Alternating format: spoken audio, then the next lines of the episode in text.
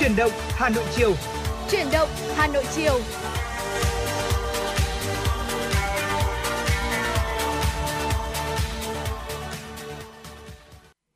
Mến chào quý vị, quý vị đang đến với chuyển động Hà Nội chiều trên tần sóng quen thuộc của FM96. Trong buổi chiều ngày hôm nay khi mà thời tiết cũng đang rất dễ chịu trong những tiết trời mùa thu như thế này, hy vọng với sự đồng hành của Bảo Trâm và Bảo Nhật trong buổi chiều ngày hôm nay cũng sẽ có thể cung cấp đến cho quý vị thật nhiều những thông tin hữu ích. Bên cạnh đó sẽ giúp cho những phút giây mà quý vị đồng hành cùng với chúng tôi sẽ thêm ý nghĩa. Và chắc chắn rồi, ngày hôm nay rất nhiều những thông tin hấp dẫn, những thông tin mới và cập nhật đặc biệt là những thông tin của thủ đô Hà Nội sẽ liên tục được truyền tải đến cho tất cả quý vị và chúng tôi cũng rất mong sẽ nhận được những thông tin, những sự phản hồi cũng như chia sẻ của quý vị thông qua hai kênh tương tác quen thuộc. Số điện thoại hotline 024 3773 6688 và trang fanpage của chương trình là FM96 Thời sự Hà Nội. Quý vị thân mến, bên cạnh những uh, tin tức nóng trong ngày cũng như là những nội dung những chuyên mục vô cùng hấp dẫn bảo trâm bảo nhật uh, sẽ gửi đến cho quý vị thì chúng ta vẫn sẽ có những ca khúc âm nhạc. Và nếu như quý vị uh, có yêu thích ca khúc âm nhạc nào thì quý vị cũng hoàn toàn có thể thông qua hai kênh tương tác mà bảo nhật vừa chia sẻ để có thể uh, uh, chuyển thông tin đến bảo trâm bảo nhật và chúng tôi cũng sẽ đáp ứng ngay yêu cầu của quý vị. Và để mở đầu cho chuyển động hà nội buổi chiều hôm nay xin mời quý vị hãy cùng đến với một ca khúc đang có thứ hạng khá cao trên các bảng xếp hạng âm nhạc đó là ca khúc em là qua sự thể hiện của ca sĩ Mono. Yeah, yeah, yeah, yeah. Oh, uh. Muốn mơ bên em, nơi ta chẳng xa rời. Yeah. Những góc phố nơi đôi ta từng qua. Xa. liệu bình minh sớm mai, ánh mặt trời lên, có em kề bên cùng ấm êm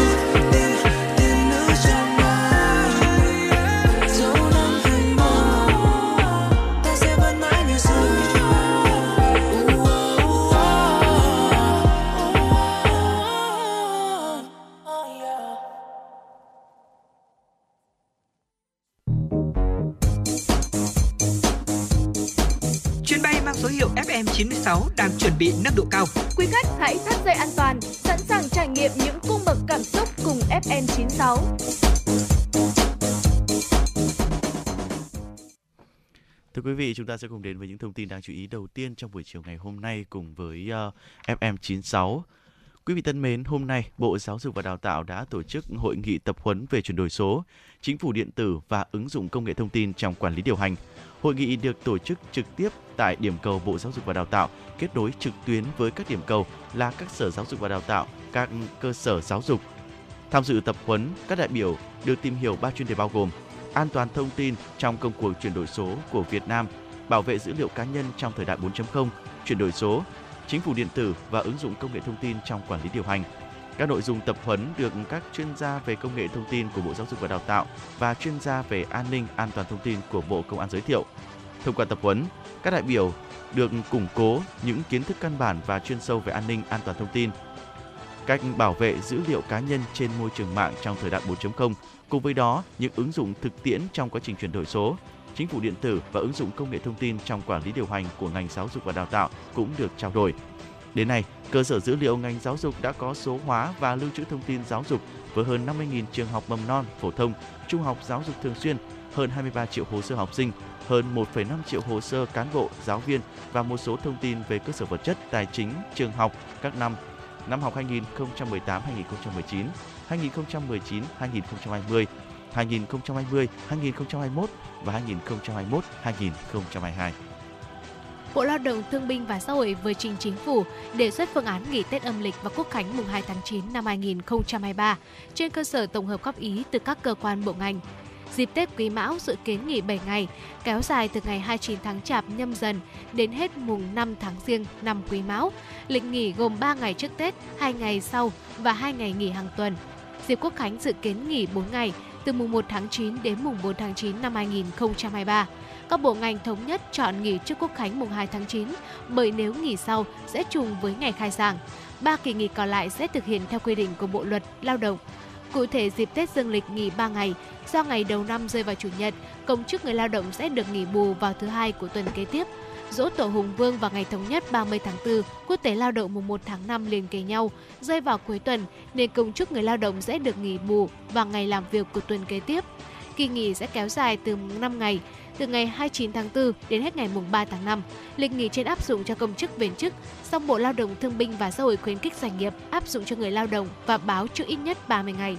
Người lao động nếu làm thêm giờ, làm việc ban đêm vào kỳ nghỉ Tết, kỳ nghỉ lễ, hưởng lương ít nhất bằng 300%. Lao động nước ngoài làm việc tại Việt Nam ngoài 11 ngày nghỉ, còn được nghỉ thêm một ngày Tết cổ truyền và một ngày quốc khánh của nước họ. Trong khuôn khổ Liên hoan phim quốc tế Hà Nội lần thứ 6 sáng nay, chợ dự án làm phim đã khai mạc với 6 dự án được chọn vào vòng thuyết trình. Đây là hoạt động do Cục Điện ảnh Bộ Văn hóa, Thể thao và Du lịch phối hợp với công ty trách nhiệm hữu hạn Bình Hạng Bình Hạnh Đan BHD Việt Nam Media Corp tổ chức. Phát biểu khai mạc, Thứ trưởng Bộ Văn hóa, Thể thao và Du lịch, trưởng ban chỉ đạo Liên hoan phim quốc tế Hà Nội lần thứ 6 Tạ Quang Đông nhấn mạnh, chợ dự án làm phim là một trong những hoạt động nghề nghiệp thu hút được sự quan tâm của giới chuyên môn. Đây là nơi gặp gỡ và trải nghiệm của các nhà sản xuất, đạo diễn và biên kịch, những người có mong muốn giới thiệu dự án làm phim của họ với các nhà đầu tư, các chuyên gia trong ngành điện ảnh trên thế giới thông qua các cuộc hội thảo gặp gỡ và thuyết trình diễn ra tại chợ dự án.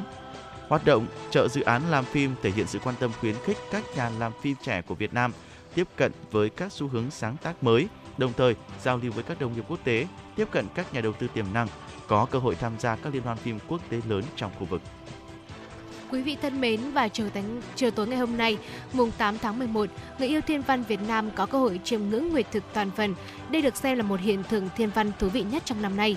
Nguyệt thực toàn phần xảy ra khi mặt trăng trái đất và mặt trời nằm thẳng hàng với nhau. Mặt trăng đi vào vùng bóng tối của trái đất và chuyển dần sang màu đỏ nhạt, sau đó là đỏ thẫm. Vì vậy hiện tượng này còn được gọi là trăng máu và toàn bộ quá trình nguyệt thực sẽ bắt đầu từ lúc 15 giờ 02 phút theo giờ Hà Nội vào chiều ngày 8 tháng 11 với pha nửa tối và kết thúc vào khoảng 20 giờ 56 phút theo giờ Hà Nội. Ở trong đó thì nguyệt thực toàn phần bắt đầu từ 17 giờ 16 phút, đạt cực đại vào lúc 17 giờ 59 phút, pha toàn phần kết thúc vào lúc 18 giờ 41 phút. Nguyệt thực một phần kết thúc vào lúc 19 giờ 49 phút và nguyệt thực nửa tối kết thúc vào lúc 20 giờ 56 phút. Lần nguyệt thực toàn phần lần này có thể quan sát trên toàn bộ lãnh thổ Việt Nam. Tại Hà Nội thì mặt trăng sẽ mọc vào lúc 17 giờ 12 phút. Tại thành phố Hồ Chí Minh thì mặt trăng mọc vào lúc 17 giờ 22 phút. Ở về lý thuyết thì các khu vực trên cả nước hoàn toàn có thể quan sát được toàn bộ pha toàn phần. À, tuy nhiên từ thời điểm này thì mặt trăng mới mọc nên rất là khó quan sát và thời điểm quan sát rõ nhất ở nước ta đó là vào lúc 18 giờ, tức là 6 giờ tối nay khi mà nguyệt thực đạt cực đại và không giống như nhật thực thì nguyệt thực có thể quan sát bằng mắt thường. Thú vị hơn nữa là nếu có ống nhòm hay là kính thiên văn thì người quan sát nên chọn khu vực thoáng đãng, ít ánh sáng đèn và ô nhiễm không khí. Lưu ý là cần xem dự báo thời tiết nếu quan sát. Và một chuyện nữa thôi thì Bảo Trâm Bảo Nhật cũng sẽ uh, thông tin để quý vị một vài thông tin thời tiết trong buổi tối ngày hôm nay. À, và quý vị thân mến, với uh, tin tức vừa rồi thì uh, chúng tôi cũng nhận thêm một uh, thông tin nữa, đó chính là uh, dự báo sau lần nguyệt thực này thì phải chờ đến tận tháng 9 của năm 2025 thì người yêu thiên văn Việt Nam mới có thể chiêm ngưỡng nguyệt thực toàn phần. Vâng thưa quý vị, đây là một thông tin có lẽ là cũng khiến cho những người yêu thích thiên văn cảm thấy vô cùng hứng thú đúng không ạ? Và với những cái thông tin vừa rồi thì hy vọng là nếu mà quý vị tính giả nào của FM96 mình có cơ những hội cái cơ hội để có thể quan dạ. sát, nếu có những bức ảnh chụp lại được thì càng Chính tốt, xác. hãy gửi về cho chúng tôi thông qua hai kênh tương tác mà chúng tôi cũng đã có chia sẻ, đặc biệt là trên trang fanpage của FM96 quý vị nhé. Và bây giờ sẽ là một giai điệu âm nhạc trước khi chúng tôi quay trở lại với những thông tin, những chuyên mục hấp dẫn tiếp theo trong buổi chiều hôm nay.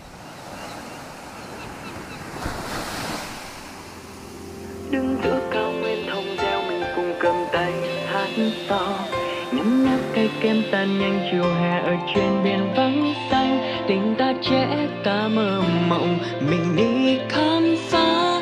Bước phá lên em để thấy yêu thương đời thêm. Mỗi sáng thức dậy đi loanh quanh, từ nhà qua công ty những sắp giấy tờ.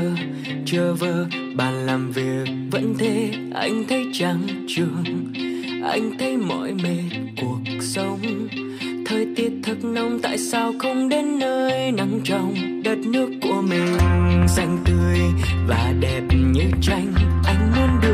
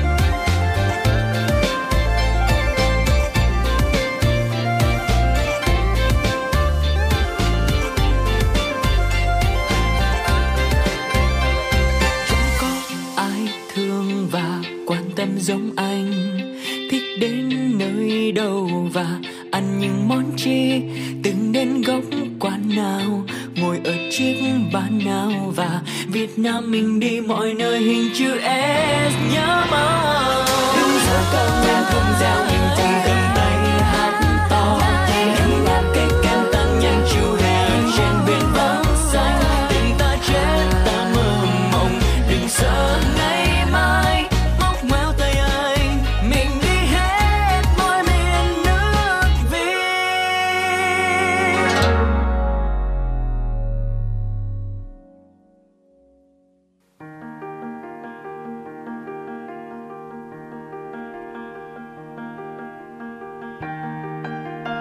bạn đang theo dõi kênh FM 96 MHz của đài phát thanh truyền hình Hà Nội.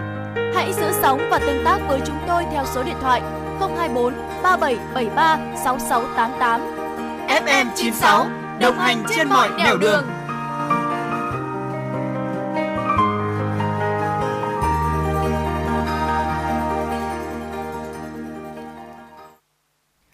Quý vị thân mến, xin được quay trở lại với truyền động Hà Nội trong buổi chiều ngày hôm nay và quý vị cũng đừng quên tương tác với Bảo Trâm và Bảo Nhật thông qua kênh hotline 02437736688 hoặc là trang fanpage FM. Xin lỗi quý vị, trang fanpage FM96 Thời sự Hà Nội. Còn bây giờ xin mời quý vị hãy cùng chúng tôi đến với tiểu mục cà phê chiều.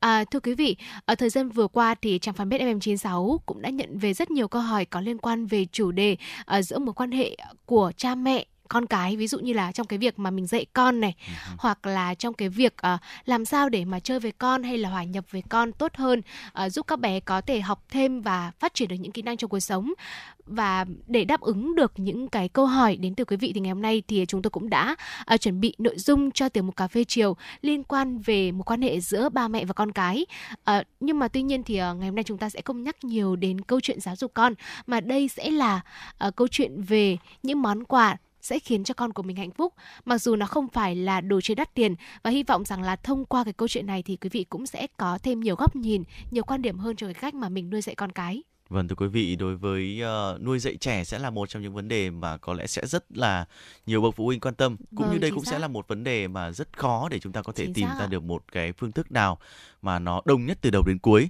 Nhưng tuy nhiên cũng sẽ có một số những điểm lưu ý và đặc biệt là những cái mẹo nhỏ trong cái quá trình mà mình nuôi dạy con.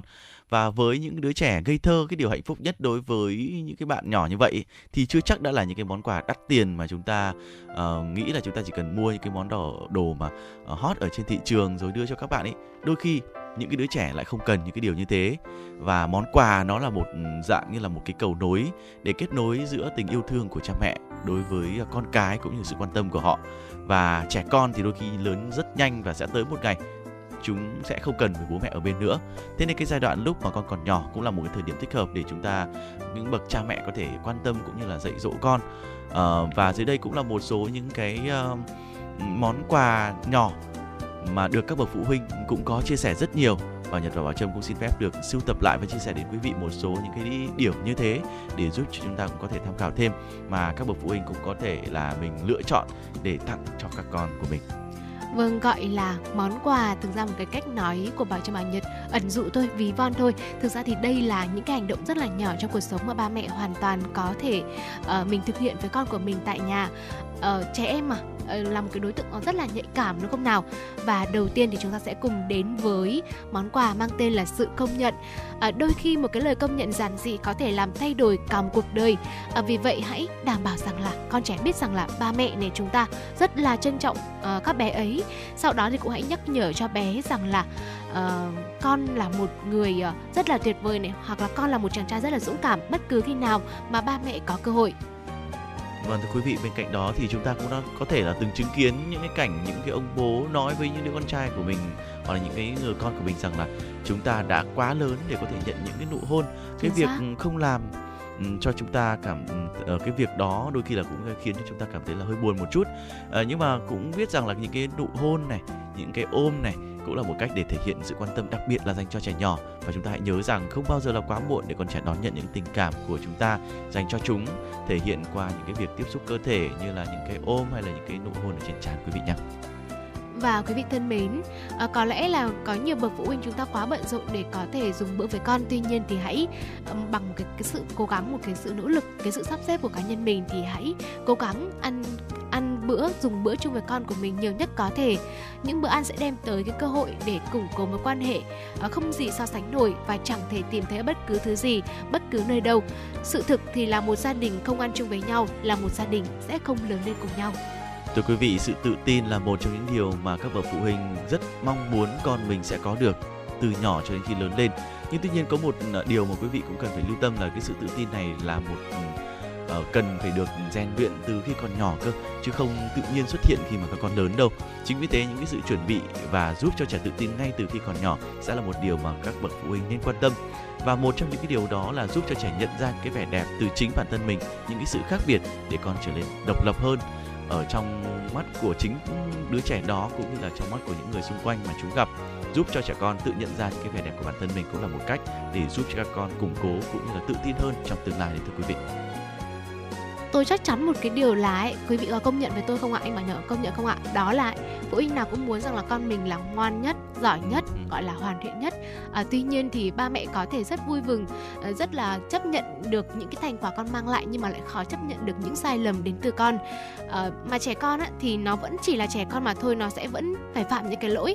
Và à, đó là một cái điều mà chúng tôi muốn nhắc rằng là quý vị hãy có một không gian để con trẻ của mình được phạm lỗi. Không phải một đứa trẻ nào cũng hoàn ừ, cũng hoàn toàn là hoàn hảo cả. Và khi mà trẻ có không gian để phạm lỗi thì trẻ cũng sẽ có những cái trải nghiệm những cái khám phá riêng. Và từ đó thì trẻ cũng có thể phát triển toàn diện về mặt nhân cách và trí tuệ. Thưa quý vị, trẻ con thì thường có những cái suy tư cũng như là cái sự tưởng tượng rất cao và đôi khi với những cái sự khuyến khích của chúng ta cũng sẽ giúp cho những cái giấc mơ từ rất nhỏ của các bạn ấy cũng có thể phát triển và biết đâu đó cũng trở thành hiện thực ở trong tương lai. Chúng ta có thể khuyến khích con mơ những cái giấc mơ lớn và đổi lại thì con trẻ cũng sẽ đạt được nhiều hơn những gì mà chúng cho là mình có thể, thậm chí là còn nhiều hơn cả những gì mà chúng ta là ừ, chúng chúng ta chúng ta nghĩ là những cái đứa con của mình có thể đạt được. Bằng cách là giúp cho con trẻ có thể ươm mầm những cái uh, suy tư, những cái điều ước lớn lao và chắp cánh những cái ờ, giấc mơ, khuyến khích những cái ước mơ như thế cũng sẽ giúp cho con trở nên tự tin hơn và có thể đạt được nhiều những thành tích tốt hơn ở trong tương lai thưa quý vị. À, vâng thưa quý vị.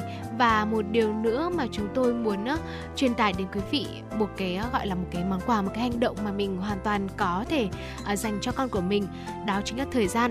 Uh, món quà thời gian là một cái món quà mà bạn không thể bao giờ lấy lại được hoặc là có lại có lại được. Vì vậy nên là hãy suy nghĩ thật chín chắn và cẩn trọng về uh, những người những thứ sẽ lấy đi thời gian của bạn và có thể hoàn toàn dạy cho các con của mình cái cách làm sao để các bé các bé có thể tiết kiệm thời gian. Hoặc là ba mẹ cũng có thể hướng dẫn các con có thể thành lập cái thời gian biểu ở nhà của mình để có thể giúp các bé sinh hoạt một cách tốt hơn. Bên cạnh đó thì các bé cũng sẽ hiểu được tầm quan trọng và ý nghĩa của thời gian. Bên cạnh đó, những cái sự quan tâm trọn vẹn của chúng ta dành cho con trẻ cũng vô cùng là quan trọng, bởi vì các con cũng sẽ cảm nhận được là bản thân con trẻ quan trọng đối với chúng ta như thế nào. Và từ đó thì cũng là một cái cách để ươm mầm cái tình cảm giữa cha mẹ cũng như là con cái để giúp hai bên có thể hiểu nhau hơn. Nhiều bậc phụ huynh cũng có chia sẻ là đôi khi uh, dành nhiều thời gian cho công việc quá và sau này khi mà tiếp xúc và nói chuyện lại với con ở trong cái khoảng thời gian mà uh, lâu rồi mình không có cái sự tương tác một cách quá thường xuyên thì sẽ dẫn đến một số những cái tình trạng như là mình không cùng cái góc nhìn và cái sự chênh lệch giữa tuổi tác cũng như thế hệ cũng sẽ khiến cho những cái sự bất đồng này tăng cao hơn. Và nếu không có những sự quan tâm một cách đọn trọn vẹn đúng nghĩa ngay từ khi còn nhỏ thì đôi khi à, khi mà mình lớn rồi đặc biệt là con trẻ trong cái giai đoạn phát triển mà tâm sinh lý đang có những sự bất ổn thì rất dễ xảy ra những cái sự uh, va chạm hay là những cái sự bất đồng ở trong quan hệ giữa cha mẹ cũng như là con cái thưa quý vị và quý vị thân mến ờ, người xưa thì có câu là con nhà tông không giống lông thì cũng giống cánh ở đây là một cái câu nói vừa ám chỉ cái sự giống nhau về ngoại hình này tính cách này. Tuy nhiên nó cũng là một cái sự ám chỉ về lối sống của cha mẹ cũng có tác động rất lớn đến uh, con của mình sau này. Và với một phụ huynh thì ờ, khi mà chúng ta luôn mong muốn là con mình đạt được những thứ hạng hay là đạt được những vị trí quan trọng uh, hoặc là luôn cố gắng trong cuộc sống nhưng bản thân của phụ huynh đó lại sống không có mục đích thì rất khó để các bé nhà mình có thể uh, phát triển theo một cái hướng toàn diện đi lên và sống có mục đích. Và làm cha mẹ có mục đích là một việc vô cùng quan trọng và hãy luôn trở thành một tấm gương thật tốt để con trẻ có thể noi theo. Hãy bước chậm lại và tự nhìn nhận xem là bản thân của mình là ai mình đi tới đâu và làm thế nào. Và mình cũng sẽ lặp lại điều tương tự cho mỗi đứa con của mình. Bên cạnh đó thì sự động viên chắc chắn sẽ là một trong những điều không thể thiếu trong quá trình học mình nuôi dạy con cái, là một món quà mà con trẻ vô cùng cần. Với mỗi những cái hành động thành công hay là những cái điều gì đó mà con có thể hoàn thành được, những cái lời động viên như thế này cũng là một phần để giúp cho chúng có thêm được những cái sự khích lệ và cố gắng hơn ở trong tương lai thay vì những cái sự dè biểu và đôi khi là không trân trọng những cái điều đó thì cũng có thể khiến cho con trẻ mất đi những cái động lực. Và dần dần thì khiến cho cái sự tự tin rồi là về cái ý chí, đôi khi là cả ước mơ của con trẻ nó cũng sụt giảm đi nữa. Món quà về sự động viên là một trong những điều vô cùng cần thiết. Và ngay từ nhỏ thôi, nếu được nhận thường xuyên những cái món quà như thế này cũng sẽ giúp cho con trẻ trở nên tự tin hơn trong tương lai đấy ạ. Dạ vâng và vừa rồi thì chúng tôi cũng đã vừa chia sẻ đến quý vị chúng tôi gọi là một vài món quà nhưng thực chất thì đây là những cái hành động nhỏ mà ba mẹ hoàn toàn có thể uh, mình tinh tế hơn trong cuộc sống mà vì mình uh, thường xuyên sử dụng những hành động này để giúp các bé có thể cảm nhận được tình yêu thương và uh, vừa rồi thì chúng tôi cũng đã chia sẻ đến quý vị nhưng mà tuy nhiên thì vừa rồi nó cũng chỉ là mặt lý thuyết thôi anh Bảo Nhật nha. Vẫn là cái điều quan trọng hơn đó là thực hành trong cuộc sống như thế nào. Và với ba mẹ nào mà chúng ta đang áp dụng hoặc là mình cũng có những cái phương pháp khá là hay trong việc nuôi dạy con thì hoàn toàn có thể tương tác với Bảo Trâm Bảo Nhật thông qua hotline 02437736688 hoặc là trang fanpage FM96 Thời sự Hà Nội để chia sẻ với chúng tôi những điều quý vị quan tâm. Và quý vị thân mến, vừa rồi thì ờ, Trâm và Nhật cũng vừa nhận được một yêu cầu âm nhạc đến từ uh, thính giả anh Trung Minh ạ. Anh có đuôi số là 6257 ạ. Anh có yêu cầu ca khúc Nhà là nơi. Bây giờ thì xin mời quý vị hãy cùng chúng tôi đến với ca khúc này.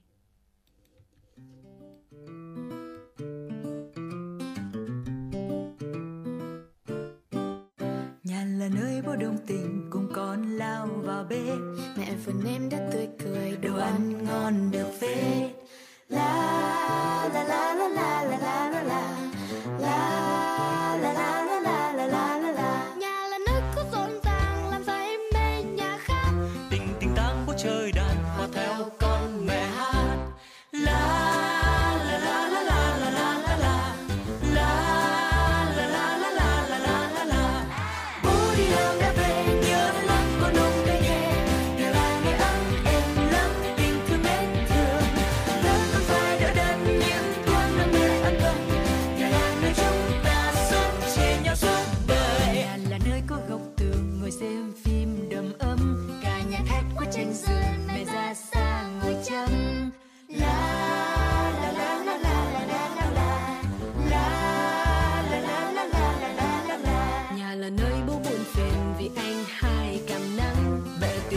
ra liền. Mẹ thương con nhiều lắm.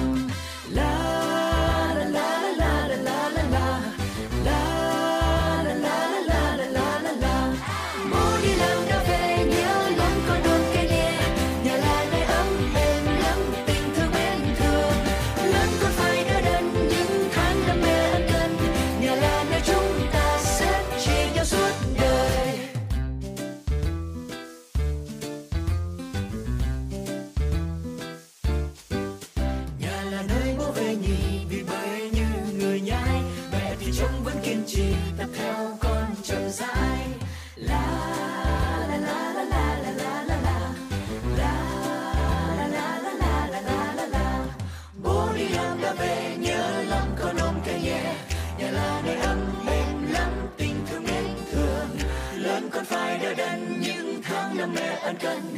Nhà là chúng ta sẽ chia nhau suốt đời. Bố đi làm đã về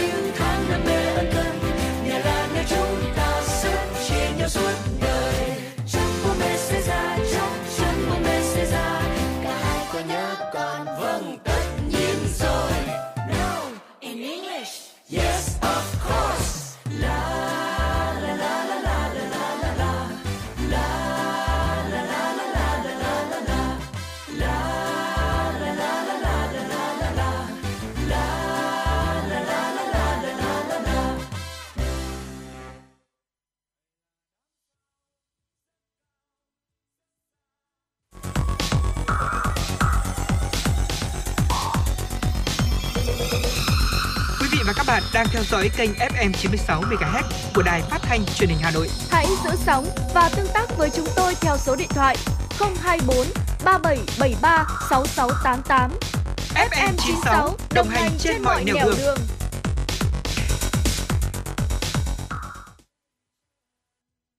Thưa quý vị, tiếp tục những dòng chảy thông tin trong buổi chiều ngày hôm nay xin được chuyển đến cho quý vị một số những thông tin đáng chú ý mà chúng tôi mới cập nhật. Quý vị thân mến, năm 2023, thanh tra ngành lao động đã các cấp sẽ làm việc với doanh nghiệp nợ động, chậm đóng, trốn bảo hiểm xã hội nhằm thu hồi số nợ lên tới hơn 14.600 tỷ đồng. Theo lãnh đạo Bộ Lao động Thương binh và Xã hội, kế hoạch thanh tra chỉ làm nhiều đợt trong năm, thực hiện tại nhiều tỉnh thành. Các thanh tra phụ trách các vùng và Sở Lao động Thương binh và Xã hội địa phương cùng tham gia. Thời gian danh sách doanh nghiệp thanh tra được công khai, đơn vị vi phạm quy định sẽ xử lý nghiêm theo pháp luật. Chậm đóng xảy ra ở tất cả các loại hình doanh nghiệp do chây ý dùng tiền cho hoạt động kinh doanh khác thay vì đóng bảo hiểm xã hội. Đơn cử tại Hà Nội thì doanh nghiệp nợ đóng bảo hiểm xã hội hơn 5.100 tỷ đồng, chiếm 8,8% số tiền cần thu. Trong đó thì hơn 3.500 đơn vị nợ kéo dài từ 2 năm trở lên. Đại diện một số doanh nghiệp cho hay tình trạng nợ chậm đóng do khó khăn trong sản xuất hoặc là làm ăn thua lỗ. Bảo hiểm xã hội Hà Nội đã nhiều lần gửi văn bản lẫn làm việc trực tiếp nhưng doanh nghiệp vẫn chưa đóng. Thưa quý vị, hãng hàng không quốc gia Việt Nam cho biết, với mục tiêu trở thành hãng hàng không công nghệ số, gia tăng trải nghiệm và sự thuận tiện cho hành khách, VNA Group chính thức hoàn thiện hệ thống làm thủ tục trực tuyến tại tất cả các sân bay nội địa ngay trong tháng 11 năm 2022. Theo đó, Vasco sẽ triển khai dịch vụ làm thủ tục trực tuyến cho hành khách khởi hành tại sân bay Cà Mau từ ngày hôm nay và sân bay Rạch Giá từ ngày 22 tháng 11. Với hai sân bay Cà Mau và Rạch Giá, VNA Group đã hoàn thiện dịch vụ check-in online tại 22 sân bay trong nước và trở thành hãng hàng không đầu tiên tại Việt Nam áp dụng dịch vụ tiện lợi này trên toàn mạng lưới sân bay nội địa. Sau khi hoàn thành quá trình làm thủ tục trực tuyến, hành khách sẽ nhận được thẻ lên máy bay trực tuyến qua thiết bị điện tử hoặc có thể tự in thẻ, sau đó đến thẳng cửa kiểm tra an ninh hành khách và cửa ra máy bay mà không cần phải vào quầy làm thủ tục quãng tại cảng hàng không để xác nhận. Đối với khách có hành lý ký gửi, có thể làm thủ tục gửi hành lý tại các quầy thủ tục đã được bố trí tại sân bay. Dịch vụ làm thủ tục trực tuyến giúp chuyến bay của hành khách được thông suốt, liền mạch, nhanh gọn hơn chỉ với vài thao tác đơn giản và quan trọng là giúp hạn chế việc xếp hàng, tập trung đông người, đảm bảo cho hành trình di chuyển của hành khách an toàn hơn. Bên cạnh đó, dịch vụ làm thủ tục trực tuyến giúp khách có nối Xin lỗi quý vị, bên cạnh đó dịch vụ làm thủ tục trực tuyến giúp khách có nối chuyến đi tiếp trong nội địa, có thể làm thủ tục check-in đến điểm cuối cùng. Cục Cảnh sát Giao thông Bộ Công an vừa ra quyết định xử phạt gần 70 triệu đồng đối với tài xế điều khiển xe ô tô chạy quá tốc độ, không giấy phép lái xe, không giấy chứng nhận kiểm định an toàn kỹ thuật và bảo vệ môi trường. Cùng với lỗi trên thì lái xe bị xử phạt thêm lỗi dương tính với ma túy khi điều khiển xe ở trên tuyến cao tốc Nội Bài Lào Cai, tạm giữ phương tiện 2 tháng. Trước đó thì khoảng 19 giờ ngày mùng 5 tháng 11 tại km 35 900 cao tốc Nội Bài Lào Cai, từ hệ thống giám sát camera trên tuyến thì phát hiện xe ô tô con mang biển kiểm soát 15A 896XX chạy quá tốc độ. Tổ công tác đã tiến hành dừng xe để kiểm tra. Tại chốt kiểm tra thì lái xe không xuất trình giấy phép lái xe và chứng nhận kiểm định và tổ công tác tiến hành kiểm tra test nhanh, kết quả phát hiện là lái xe dương tính với ma túy. Người điều khiển xe ô tô 15A 896XX cho biết tên Nguyễn Văn Tê, sinh năm 1990 ở huyện An Lão, Hải Phòng. Căn cứ vào những vi phạm nêu trên thì tổ công tác đã lập biên bản vi phạm các lỗi như điều khiển xe chạy quá tốc độ quy định từ 10 cho đến 20 km, không giấy phép lái xe, không giấy kiểm định an toàn kỹ thuật của phương tiện, điều khiển xe trên đường mà trong cơ thể có chất ma túy. Thưa quý vị, xin được chuyển đến quý vị một số những thông tin thời tiết tại thủ đô Hà Nội và các tỉnh thành phía Bắc trong ngày hôm nay, mùng 8 tháng 11. Thưa quý vị, nhiệt độ ở Hà Nội vào đêm và sáng sớm chỉ khoảng trong 18 độ C, trời rét nhưng từ trưa lên đến 30 độ và việc chênh lệch nhiệt độ quá lớn thì có thể gây ra các bệnh về hô hấp. Cụ thể là nhiệt độ quá cao vào ban ngày có thể khiến cơ thể của chúng ta mất nước, hạ huyết áp. Ngược lại, nhiệt độ quá lạnh gây co mạch ngoại biện, gây tăng huyết áp. Sự thay đổi này càng đột ngột, càng tranh lệch lớn thì nguy cơ đột quỵ sẽ càng cao. Thưa quý vị, ngoài ra khi mà thời tiết lạnh thì dễ dẫn đến hình thành huyết khối trong lòng mạch máu, tăng nguy cơ tổn thương tim mạch. Trong đó người lớn tuổi và người trưởng thành nên mặc đủ ấm vào ban đêm, dù mát vào ban ngày và bổ sung thường xuyên nước khi mà trời nóng, tránh ra trời lạnh đột ngột vào buổi sáng, nhất là khi vừa ngủ dậy. Với tình hình dự báo chi tiết nhiệt độ cho các tỉnh thành trong ngày 8 tháng 11, thưa quý vị, nhiệt độ tại thành phố Hà Nội thấp nhất từ 18 đến 21 độ, nhiệt độ cao nhất từ 28 đến 30 độ, có mây, có mây, ngày nắng, đêm không mưa, sáng sớm có sương mù nhẹ, gió nhẹ, sáng sớm và đêm trời trở lạnh. Phía Tây Bắc Bộ, nhiệt độ thấp nhất từ 17 đến 20 độ C, có nơi dưới 16 độ C. Nhiệt độ cao nhất là từ 27 đến 30 độ, có nơi trên 30 độ. Có mây, ngày nắng, đêm không mưa, sáng sớm có sương mù và sương mù nhẹ rải rác, gió nhẹ, sáng sớm và đêm trời rét. Phía Đông Bắc Bộ, nhiệt độ thấp nhất từ 18 đến 21 độ, vùng núi có nơi dưới 17 độ, nhiệt độ cao nhất từ 27 đến 30 độ. Có mây, ngày nắng, đêm không mưa, sáng sớm có sương mù và sương mù nhẹ rải rác, gió nhẹ, sáng sớm và đêm trời trở lạnh, vùng núi trời rét. Vâng thưa quý vị và đó là một số những thông tin liên quan tình hình về à, thời tiết cũng sẽ được chuyển đến cho tất cả quý vị trong buổi chiều hôm nay. Và hy vọng với những thông tin vừa rồi thì chúng ta cũng sẽ có được những sự trang bị cũng như là chuẩn bị để bảo vệ sức khỏe của mình tốt hơn. Trước khi quay trở lại với những chuyên mục hấp dẫn tiếp theo, xin mời quý vị chúng ta sẽ cùng thư giãn với giai điệu âm nhạc của chúng tôi.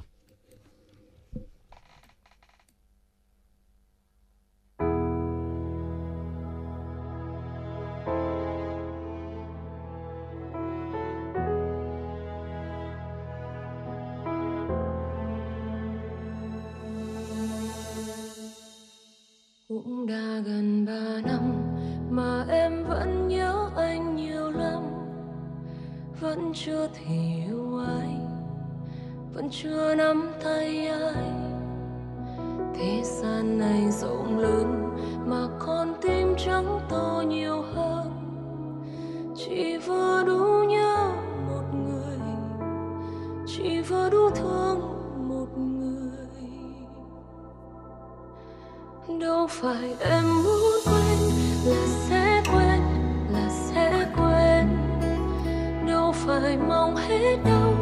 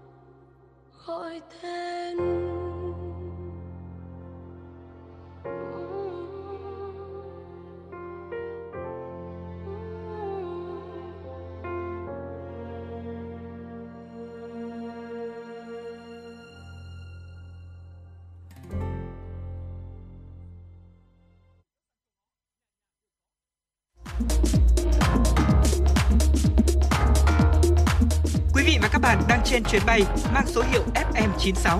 Hãy thư giãn, chúng tôi sẽ cùng bạn trên mọi cung đường. Hãy giữ sóng và tương tác với chúng tôi theo số điện thoại 024 3773 6688.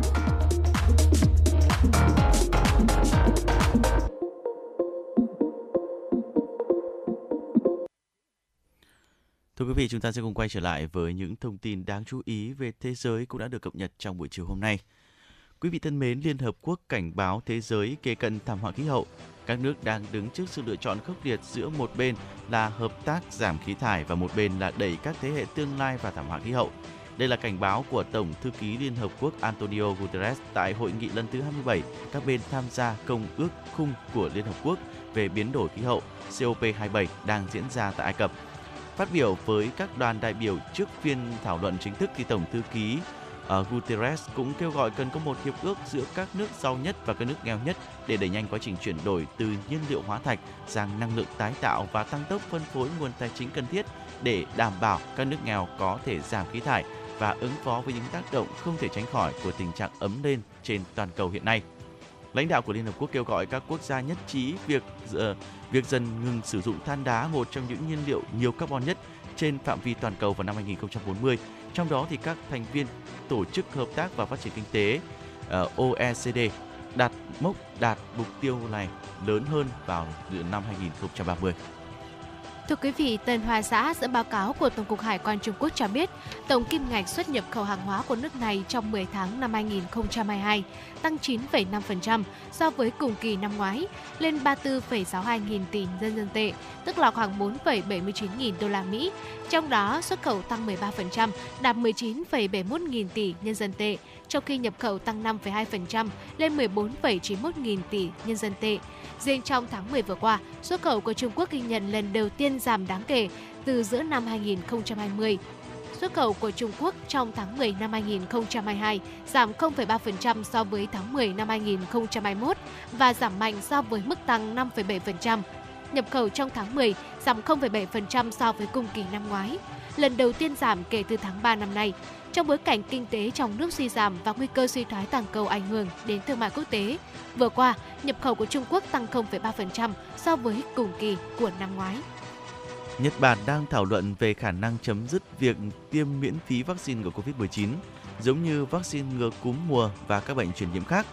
Theo chính phủ Nhật Bản thì việc tiêm vaccine ngừa Covid-19 miễn phí đã tạo ra gánh nặng tài chính khổng lồ cho chính quyền trung ương nước này và cần tới sự chia sẻ của người dân trong chương trình tiêm chủng trong thời gian tới. Bộ Tài chính Nhật Bản xác nhận là chính phủ nước này đã chi khoảng 17.000 tỷ yên hỗ trợ cho các dịch vụ y tế trong cuộc chiến phòng chống Covid-19. Với các khoản chi như bảo đảm dương bệnh, tạo thuận lợi cho hoạt động cung cấp vaccine miễn phí. Theo Bộ Tài chính Nhật Bản, các bộ kit xét nghiệm kháng nguyên COVID-19 mà chính phủ mua để phân phối miễn phí nên do khu vực tư nhân cung cấp cho rằng nỗ lực phát triển vaccine của chính các công ty Nhật Bản không mang lại kết quả mặc dù đã được quỹ chính phủ hỗ trợ khoảng 500 tỷ yên. Bộ Tài chính nước này cho biết năng lực nghiên cứu và phát triển của mỗi công ty cần được xem xét một cách thấu đáo. Thưa quý vị, Tòa án tối cao Mỹ đã bác bỏ vụ kiện bản quyền thuốc ung thư giữa Bristol Myers và Gilead. Cụ thể, Tòa án tối cao Mỹ đã từ chối đề nghị của Juno Therapeutics thuộc Bristol Myers Squibb về việc tiếp tục yêu cầu số tiền bồi thường trị giá 1,2 tỷ đô la Mỹ trong vụ kiện bản quyền với công ty con Kitten Pharma của Gilead Sciences liên quan đến một loại thuốc điều trị ung thư hạch. Các thẩm phán đã bác bỏ kháng cáo của Juno đối với phán quyết của tòa án cấp dưới khi từ chối yêu cầu tiền bồi thường trong vụ kiện về loại thuốc sinh học Yescarta của Kitten Pharma trong một vụ án có thể gây ra hậu quả xấu cho ngành công nghiệp thuốc sinh học tiên tiến. Juno và Sloan Catering Institute for Cancer Research đã kiện Mike Pharma vào năm 2017 tại tòa án liên bang ở thành phố Los Angeles, trong đó cáo buộc Kitty Pharma đã sao tép đã sao chép công nghệ mà viện này cấp phép cho Juno sản xuất thuốc điều trị ung thư. Một bồi thẩm đoàn đã phán quyết cho các nguyên đơn được hưởng 778 triệu đô la Mỹ tiền bồi thường thiệt hại. Sau đó một thẩm phán đã tăng lên là 1,2 tỷ đô la Mỹ. Tuy nhiên, tòa phúc thẩm Liên bang Mỹ đã bác bỏ phán quyết về số tiền thưởng trên vào năm 2021 do phát hiện ra bằng sáng chế không hợp lệ vì bị thiếu mô tả bằng văn bản đầy đủ, theo đó hủy bỏ hiệu lực bằng sáng chế này. Thưa quý vị và đó là một số những thông tin về thế giới đáng chú ý cũng sẽ được chuyển đến cho quý vị trong buổi chiều ngày hôm nay. Bên cạnh đó thì theo những gì mà chúng tôi đang quan sát được thì như Bảo Trâm cũng vừa mới ghi nhận được một yêu cầu âm nhạc mới của quý vị thính giả đúng không ạ? Dạ vâng, ngay sau đây thì chúng tôi xin mời quý vị hãy cùng đến với một ca khúc cũng đã ờ, làm mưa làm gió trong thời gian vừa qua đến từ một thính giả có tên là Anh Sơn với đuôi số là 1353. À, thính giả này có yêu cầu ca khúc Cứ thời đi qua sự thể hiện của Đức Phúc và Yuki San. Không biết là ờ, Bảo Nhật có thường xuyên nghe được ca khúc này không ạ? Ừm, đây cũng là một trong những cái ca khúc mà tôi thường nghe ở trong những cái lúc mà muốn cái tinh thần của mình nó Chính được xác. Ờ, khơi dậy là- hơn, nó năng lượng hơn một chút và hy vọng là với những ờ, thông điệp cũng như năng lượng của bài hát này qua làn sóng của FM96 cũng sẽ thể có thể truyền tải và giúp cho quý vị cảm thấy thư giãn hơn, tỉnh táo hơn ở trong những phút giây đồng hành cùng với chúng tôi quý vị nhé. Và bây giờ xin mời quý vị hãy cùng đến với ca khúc Cứ thời đi qua sự thể hiện của Đức Phúc và Yuki San. chỉ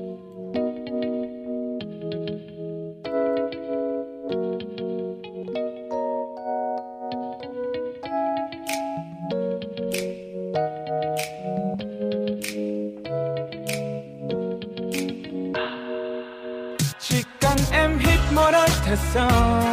Thở ra một hơi thật đầy lồng ngực em sẽ căng lớn và tim lại được nở thêm muôn phần. Chỉ cần em hít một hơi thật sâu. Thở ra một hơi thật đầy chuyện buồn đau sẽ theo gió. Và bay về phía thiên không. Ai cũng có suy tư, muộn phiền lo lắng cho bản thân mình. Chẳng dám nói ra, sợ phiền người khác chỉ giấu trong tim để rồi hơi thở trở nên nặng nề. Người buồn, cảnh có vui bao giờ đâu.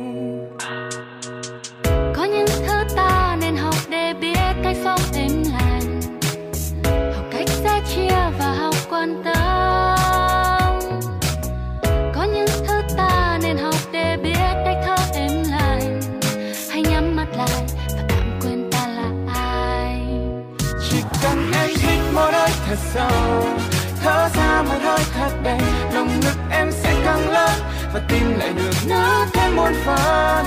Chỉ cần em hít một hơi thật sâu. Thở ra một hơi thật đầy chuyện buồn đau sẽ theo gió và bay về phía thiên không. Bao nhiêu lần chỉ mình cười vui tươi, bao nhiêu lối em quên hồn nhiên đôi mươi. Cuộc đời cứ cuốn ta đi, chẳng còn thời gian để ta suy nghĩ.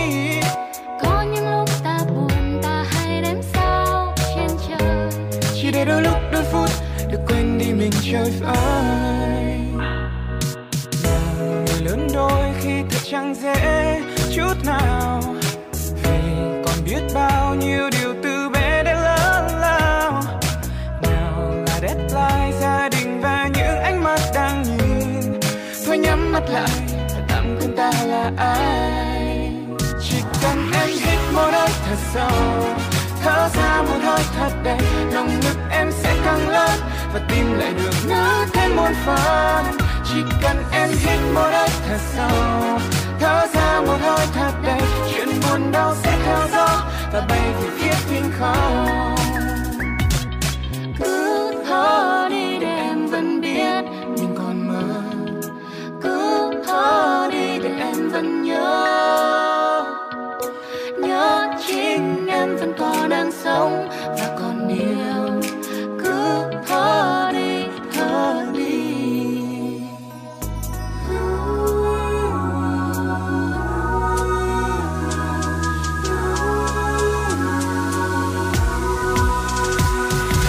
Hít một hơi thật sâu, thở ra một hơi thật đầy. Lồng ngực em sẽ căng lên và tim lại được nở thêm một phần. Chỉ cần em hít một ai thật sâu. Thở ra một hơi thật đầy chuyện buồn đau sẽ theo gió. Và bay về phía thinh không chuyện buồn đau sẽ theo gió. Bay về phía thinh không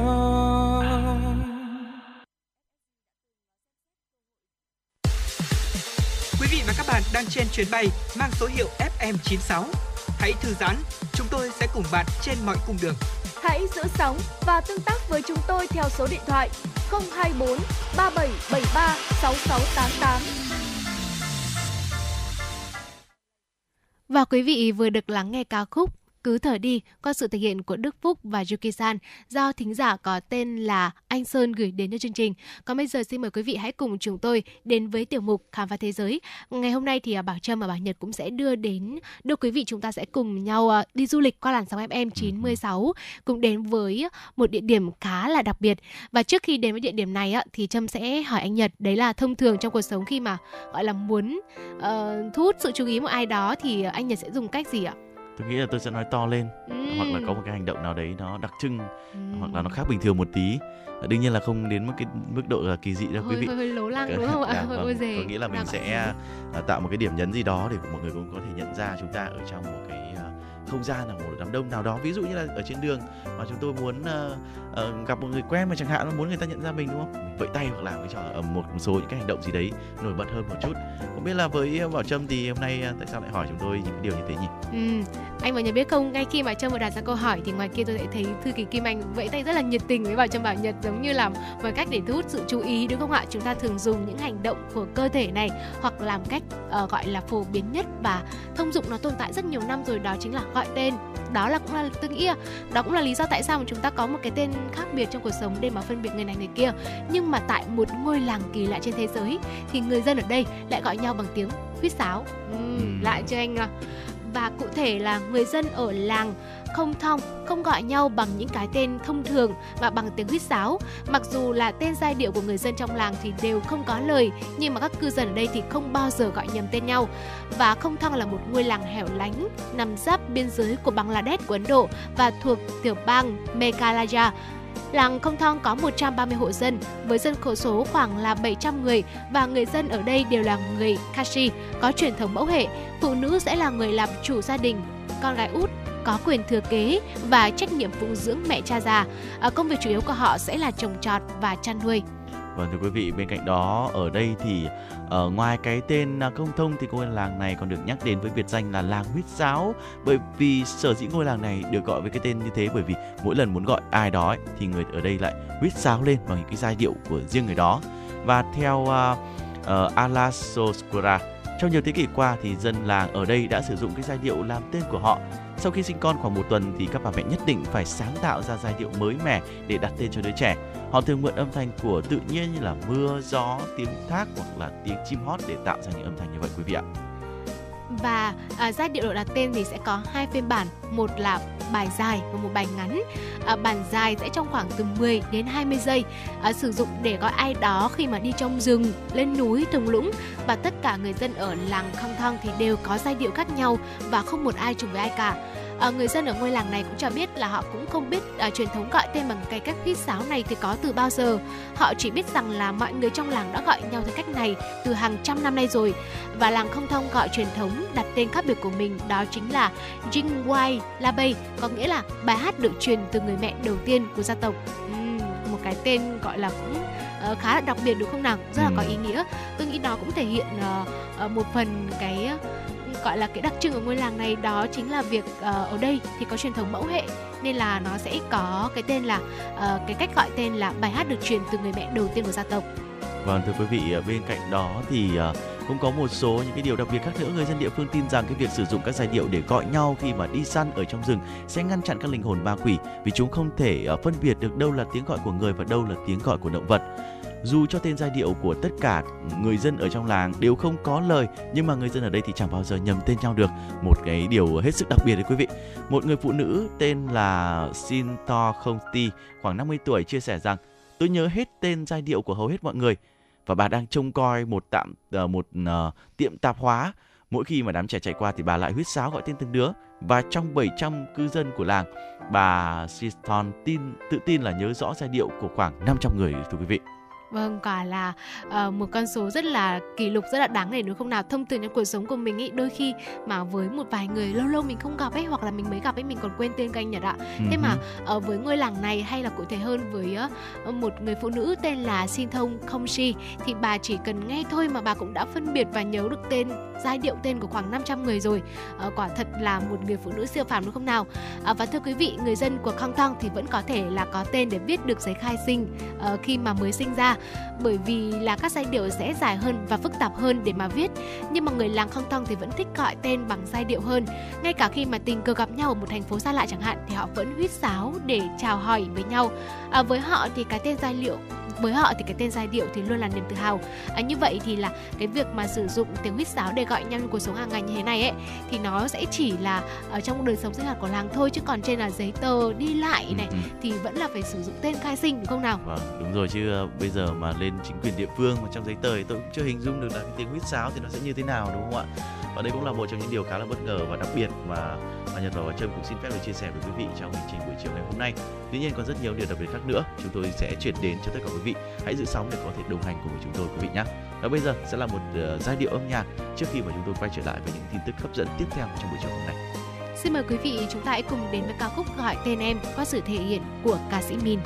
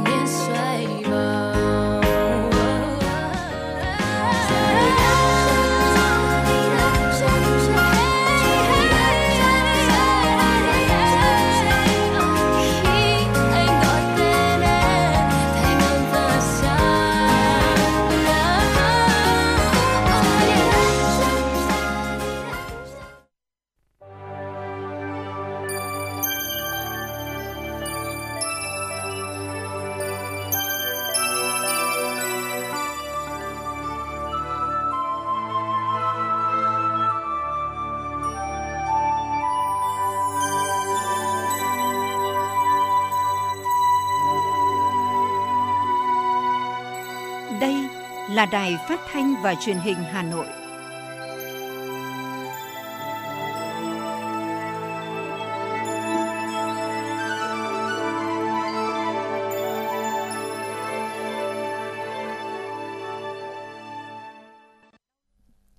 Quý vị và các bạn thân mến, bây giờ là 17 giờ ngày 8 tháng 11 năm 2022. Chương trình chuyển động Hà Nội chiều của chúng tôi đang được phát trực tiếp trên tần số FM 96 MHz của Đài Phát thanh Truyền hình Hà Nội. Chương trình cũng đang được phát trực tuyến trên trang web hanoitv.vn. Ngay sau đây, chúng tôi xin chuyển đến quý vị và các bạn những tin tức đáng quan tâm. Thưa quý vị và các bạn, tại nhà Quốc hội ngày hôm nay, Ủy viên Bộ Chính trị, Phó Chủ tịch Thường trực Quốc hội Trần Thanh Mẫn đã chủ trì cuộc họp Ban chỉ đạo, Ban tổ chức Hội thảo văn hóa 2022. Hội thảo được tổ chức nhằm tìm ra giải pháp thể chế hóa kịp thời đường lối quan điểm chủ trương của Đảng về phát triển văn hóa, xây dựng con người Việt Nam thành luật pháp và các chính sách cụ thể khả thi phù hợp với đặc thù của hoạt động văn hóa nghệ thuật trong bối cảnh mới phát huy tối đa các nguồn lực từ nhà nước, xã hội, từ trong nước và nước ngoài để phát triển văn hóa. Phát biểu kết luận cuộc làm việc, Phó Chủ tịch Thường trực Quốc hội Trần Thanh Mẫn nhấn mạnh, yêu cầu tổ chức hội thảo phải đảm bảo thiết thực, hiệu quả, đồng thời đề nghị ban tổ chức tiếp thu nghiêm túc ý kiến của các thành viên ban chỉ đạo hội thảo, các cơ quan tham gia chủ phối hợp tổ chức hội thảo bám sát tiến độ, bảo đảm hoàn thành các công việc trọng tâm. Cơ bản nhất trí với dự kiến chương trình hội thảo, Phó Chủ tịch Thường trực Quốc hội Trần Thanh Mẫn đề nghị Ủy ban Văn hóa, Giáo dục của Quốc hội tiếp tục làm việc với các cơ quan liên quan, các chuyên gia để hoàn thiện chương trình và kịch bản chi tiết. Về công tác hậu cần, Phó Chủ tịch Thường trực Quốc hội đề nghị Văn phòng Quốc hội chủ trì phối hợp với các cơ quan, địa phương có liên quan để bảo đảm chu đáo, nhấn mạnh tầm quan trọng của công tác truyền thông. Phó Chủ tịch Thường trực Quốc hội cũng yêu cầu ban tổ chức chỉ đạo tiểu ban truyền thông xây dựng các sản phẩm truyền thông cụ thể, tập trung tuyên truyền hiệu quả, rõ nét mục đích, ý nghĩa, các thông điệp của hội thảo cả nước trong và sau hội thảo. Thưa quý vị, Bộ Văn hóa, Thể thao và Du lịch đã ban hành thông tư số 08 sửa đổi, bổ sung một số điều của thông tư số 07, hướng dẫn nghị định số 32 của Chính phủ về quản lý xuất khẩu nhập khẩu văn hóa phẩm không nhằm mục đích kinh doanh. Cụ thể, điều 5 văn hóa phẩm nhập khẩu được sửa đổi với nội dung mới như sau. Phim được quy định tại điểm B khoản 1 điều 8 Nghị định số 32 của Chính phủ về quản lý xuất khẩu nhập khẩu văn hóa phẩm không nhằm mục đích kinh doanh được sửa đổi tại khoản 2 điều 1 Nghị định số 22 của Chính phủ, sửa đổi bổ sung một số điều của Nghị định số 32 bao gồm phim để chiếu, phát sóng, làm mẫu giới thiệu, trình hội đồng thẩm định phim, phổ biến phát hành theo quy định của pháp luật trên các hệ thống dạp hệ thống truyền hình trong toàn quốc. Thanh tra Sở Giao thông Vận tải Hà Nội vừa báo cáo kết quả kiểm tra xử lý vi phạm hoạt động kinh doanh vận tải hành khách và vận tải hàng hóa bằng xe ô tô trên địa bàn thành phố trong tháng 10 năm 2022. Theo đó, lĩnh vực vận tải hành khách, lực lượng thanh tra sở đã kiểm tra, lập biên bản vi phạm hành chính 458 trường hợp, phạt tiền hơn 1,11 tỷ đồng, tạm giữ 9 phương tiện, tước quyền sử dụng giấy phép lái xe có thời hạn 62 trường hợp. Lũy kế 10 tháng năm 2022, lực lượng này đã kiểm tra lập biên bản vi phạm hành chính 3.530 trường hợp, phạt tiền gần 6,6 tỷ đồng, tạm giữ 26 phương tiện, tước quyền sử dụng giấy phép lái xe có thời hạn 399 trường hợp. Trong lĩnh vực vận tải hàng hóa, các đơn vị trực thuộc thanh tra sở đã lập biên bản vi phạm và 747 trường hợp, phạt tiền hơn 3,25 tỷ đồng, tạm giữ 13 phương tiện, tước quyền sử dụng giấy phép lái xe có thời hạn 98 trường hợp, tước tem kiểm định an toàn kỹ thuật và bảo vệ môi trường 7 phương tiện. Trong đó có 187 trường hợp vi phạm quá khổ, quá tải, 13 trường hợp vi phạm kích thước thành thùng xe, 362 trường hợp rơi vãi, lôi kéo đất đá, 185 trường hợp vi phạm khác, xe dừng đỗ sai quy định. Lũy kế 10 tháng của năm 2022, lực lượng này đã lập biên bản vi phạm hành chính 6.802 trường hợp, phạt tiền hơn 28,9 tỷ đồng, tạm giữ 86 phương tiện, tước quyền sử dụng giấy phép lái xe có thời hạn 750 trường hợp, tước tem kiểm định an toàn kỹ thuật và bảo vệ môi trường 115 phương tiện. Tính đến tháng 10 năm 2022, các cơ sở giáo dục nghề nghiệp, cơ sở hoạt động giáo dục nghề nghiệp của thành phố Hà Nội đã tuyển sinh và đào tạo nghề cho 214.550 lượt người, trình độ cao đẳng là 19.714 người, trung cấp là 24.163 người, sơ cấp và dưới 3 tháng là 170.673 người đạt 95,57% kế hoạch tuyển sinh năm 2022, tăng 50,03% so với cùng kỳ của năm 2021. Đáng chú ý, có 187.758 học sinh, sinh viên, học viên tốt nghiệp góp phần cung cấp nguồn lao động qua đào tạo cho thị trường. nhằm đẩy mạnh công tác giáo dục nghề nghiệp. Trong thời gian tới, Sở Lao động Thương binh và Xã hội Hà Nội sẽ trình Ủy ban nhân dân thành phố Hà Nội một số dự thảo liên quan đến bổ định mức kinh tế kỹ thuật các nghề đào tạo trình độ sơ cấp, đào tạo dưới 3 tháng áp dụng trong lĩnh vực giáo dục nghề nghiệp trên địa bàn thành phố Hà Nội. Đợt 2, dịch vụ đào tạo các nghề trình độ sơ cấp, đào tạo dưới 3 tháng, đợt 1, dự thảo kế hoạch triển khai thực hiện công tác tư vấn nghề nghiệp, việc làm và hỗ trợ học sinh sinh viên khởi nghiệp trong các cơ sở giáo dục nghề nghiệp. Thưa quý vị và các bạn, đối với các trường học bán trú cùng với việc tổ chức tốt công tác giảng dạy thì một nhiệm vụ hết sức quan trọng đó là đảm bảo an toàn cho trẻ trong quá trình chăm sóc nuôi dưỡng tại trường, giúp trẻ phát triển đồng đều cả về thể lực và trí lực. Tại huyện Đan Phượng, công tác này được các nhà trường hết sức quan tâm, chú trọng thông qua việc quản lý chặt chẽ chất lượng bữa ăn nhằm đáp ứng nhu cầu an toàn thực phẩm, đảm bảo cân đối hợp lý về dinh dưỡng cho trẻ. Với thực đơn hai bữa một ngày, gồm bữa chính buổi trưa và bữa phụ buổi chiều sau khi ngủ dậy, 633 học sinh trường mầm non Đan Phượng được ăn khá phong phú các món và đầy đủ chất dinh dưỡng. Để đảm bảo an toàn, thực phẩm đầu vào được nhà trường ký kết với đơn vị có uy tín.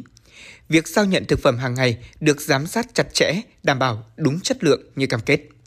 Thực đơn được tính theo tuần chẵn, tuần lẻ và được chạy trên phần mềm tính khẩu phần ăn nên đảm bảo cân đối dinh dưỡng cho trẻ. Hàng tháng, nhà trường còn tổ chức cân đo sức khỏe cho trẻ. Với những trẻ bị suy dinh dưỡng hay béo phì, nhà trường sẽ phối hợp với phụ huynh để xây dựng chế độ dinh dưỡng hợp lý. Anh Nguyễn Hữu Sinh, phụ huynh học sinh và bà Nguyễn Thị Thủy, hiệu trưởng trường mầm non Đan Phượng, huyện Đan Phượng cho biết. Đối với phụ huynh chúng tôi thì ờ, mỗi lần đến ờ, bếp ăn của nhà trường thì chúng tôi cảm thấy là rất là an tâm về cái ờ, mức độ vệ sinh cũng như là cái chất lượng và định lượng bữa ăn hàng ngày, hàng tuần, hàng tháng của các con tại trường. Bữa ăn của các con thì được đảm bảo ít nhất là 15 loại thực phẩm trên một ngày đối với các con và được thay đổi rất là phong phú đa dạng. Ờ, các ờ, thực phẩm thì ờ, là những thực phẩm sạch tươi sống, thực phẩm của các công ty cung ứng thực phẩm đưa đến và đồng chí kế toán đã tính định lượng rất là rõ ràng về các cái chất dinh dưỡng trong từng bữa ăn của các con hàng ngày. Và chính vì vậy là cái bữa ăn của các con là luôn đảm bảo chất lượng. Dinh dưỡng trong những năm đầu đời hết sức quan trọng cho trẻ phát triển về mọi mặt sau này. Xác định rõ điều này, trường mầm non Tân Hội B, huyện Đan Phượng đã luôn thực hiện tốt các quy định về an toàn thực phẩm, từ khâu chọn lựa thực phẩm đầu vào có nguồn gốc xuất xứ rõ ràng cho đến khâu chế biến, tổ chức bữa ăn phải bảo đảm yêu cầu về chất lượng và dinh dưỡng. Toàn bộ khu vực nấu ăn được đầu tư các dụng cụ tiện nghi và hiện đại. Nhà bếp được chia 3 khu riêng biệt gồm khu chế biến thực phẩm tươi sống, khu nấu ăn và khu để thức ăn chín. Bếp thường xuyên được vệ sinh sạch sẽ, có hệ thống lưới chắn côn trùng. Đội ngũ nhân viên nhà bếp cũng như giáo viên nhà trường thường xuyên được tập huấn kiến thức và kỹ năng đảm bảo an toàn thực phẩm. Thực đơn thực phẩm hàng ngày được thường xuyên thay đổi phong phú, đảm bảo đầy đủ và cân đối tỷ lệ các chất dinh dưỡng. Bà Quách Thị Thu Hà, Phó Hiệu trưởng trường mầm non Tân Hội B, huyện Đan Phượng cho biết để à, giảm được cái tỷ lệ trẻ suy dinh dưỡng cũng như là béo phì thì nhà trường đã đẩy mạnh cái công tác chăm sóc sức khỏe cho trẻ về à, nuôi dưỡng trong các cái bữa ăn hàng ngày à, thì thay đổi thực đơn và à, kết hợp với các cái thực phẩm để làm phong phú cái thực đơn và đảm bảo đầy đủ các cái chất dinh dưỡng cân đối tỷ lệ các chất dinh dưỡng cho trẻ đúng theo cái yêu cầu cần đạt của trẻ. Việc đảm bảo đủ chất dinh dưỡng trong bữa ăn cũng như vệ sinh an toàn thực phẩm được trường tiểu học Tân Lập A, huyện Đan Phượng hết sức quan tâm. Việc cung cấp thực phẩm đầu vào được kiểm tra, giám sát chặt chẽ bởi ban giám hiệu, nhân viên y tế, thanh tra nhân dân, giáo viên và phụ huynh học sinh đảm bảo thực phẩm của nhà cung cấp phải tươi ngon, đủ định lượng, rõ nguồn gốc xuất xứ. Bếp nấu theo nguyên tắc một chiều, đồ dùng trang thiết bị được vệ sinh sạch sẽ. Quy trình sơ chế, chế biến nấu ăn, chia khẩu phần ăn và lưu mẫu thức ăn được thực hiện theo đúng quy định về đảm bảo an toàn thực phẩm. Thực đơn được thay đổi hàng ngày, tránh lặp lại trong một tuần. Thực phẩm đa dạng có đầy đủ các chất. Nhờ đó mà bữa ăn của 555 học sinh được đảm bảo chất lượng. Bà Thế Thị Ninh, hiệu trưởng trường tiểu học Tân Lập A, huyện Đan Phượng nói. Đối với thực đơn của nhà trường thì à, được luân phiên à, không trùng bữa ăn trong một tuần và được luân phiên à, đa dạng về thực phẩm thịt, cá, trứng, rồi đậu, tôm và rất là nhiều những cái thực phẩm đa dạng khác. Đặc biệt là cái ờ, chế biến cho các con cũng phù hợp với lại à, trẻ em. Huyện Đan Phượng có 18 trường mầm non với tổng số trên 110.000 trẻ ăn bán trú. 100% các trường mầm non đã áp dụng tính khẩu phần ăn bằng phần mềm quản lý dinh dưỡng, đảm bảo định lượng và cân đối dinh dưỡng. Việc kiểm tra giám sát các quy định về an toàn thực phẩm tại các trường bán trú được thực hiện nghiêm. Đây chính là những yếu tố quan trọng giúp trẻ phát triển mạnh về tầm vóc và thể lực. Số hiệu FM96 đang chuẩn bị nâng độ cao. Quý khách hãy thắt dây an toàn, sẵn sàng trải nghiệm những cung bậc cảm xúc cùng FN96. Thưa quý vị, tiếp nối những thông tin đáng chú ý trong buổi chiều ngày hôm nay xin chuyển đến cho tất cả quý vị. Bộ Giáo dục và Đào tạo đang lấy ý kiến góp ý vào dự thảo thông tư về quy chế đào tạo từ xa trình độ đại học. Theo đó, đào tạo từ xa là hình thức đào tạo sử dụng phương thức mạng máy tính và viễn thông, thư tín, máy phát thanh truyền hình. Các hoạt động giảng dạy được thực hiện từ xa hoặc trực tiếp tại cơ sở đào tạo. Riêng những hoạt động thực hành thực tập, trải nghiệm thực tế, giảng dạy trực tuyến có thể thực hiện ngoài cơ sở đào tạo. Yêu cầu để thực hiện đào tạo từ xa bao gồm hệ thống đào tạo đã được xây dựng, thẩm định và ban hành theo quy định của Bộ Giáo dục và Đào tạo, bảo đảm đầy đủ thiết bị, thư viện, học liệu và có hệ thống đánh giá kết quả học tập khách quan.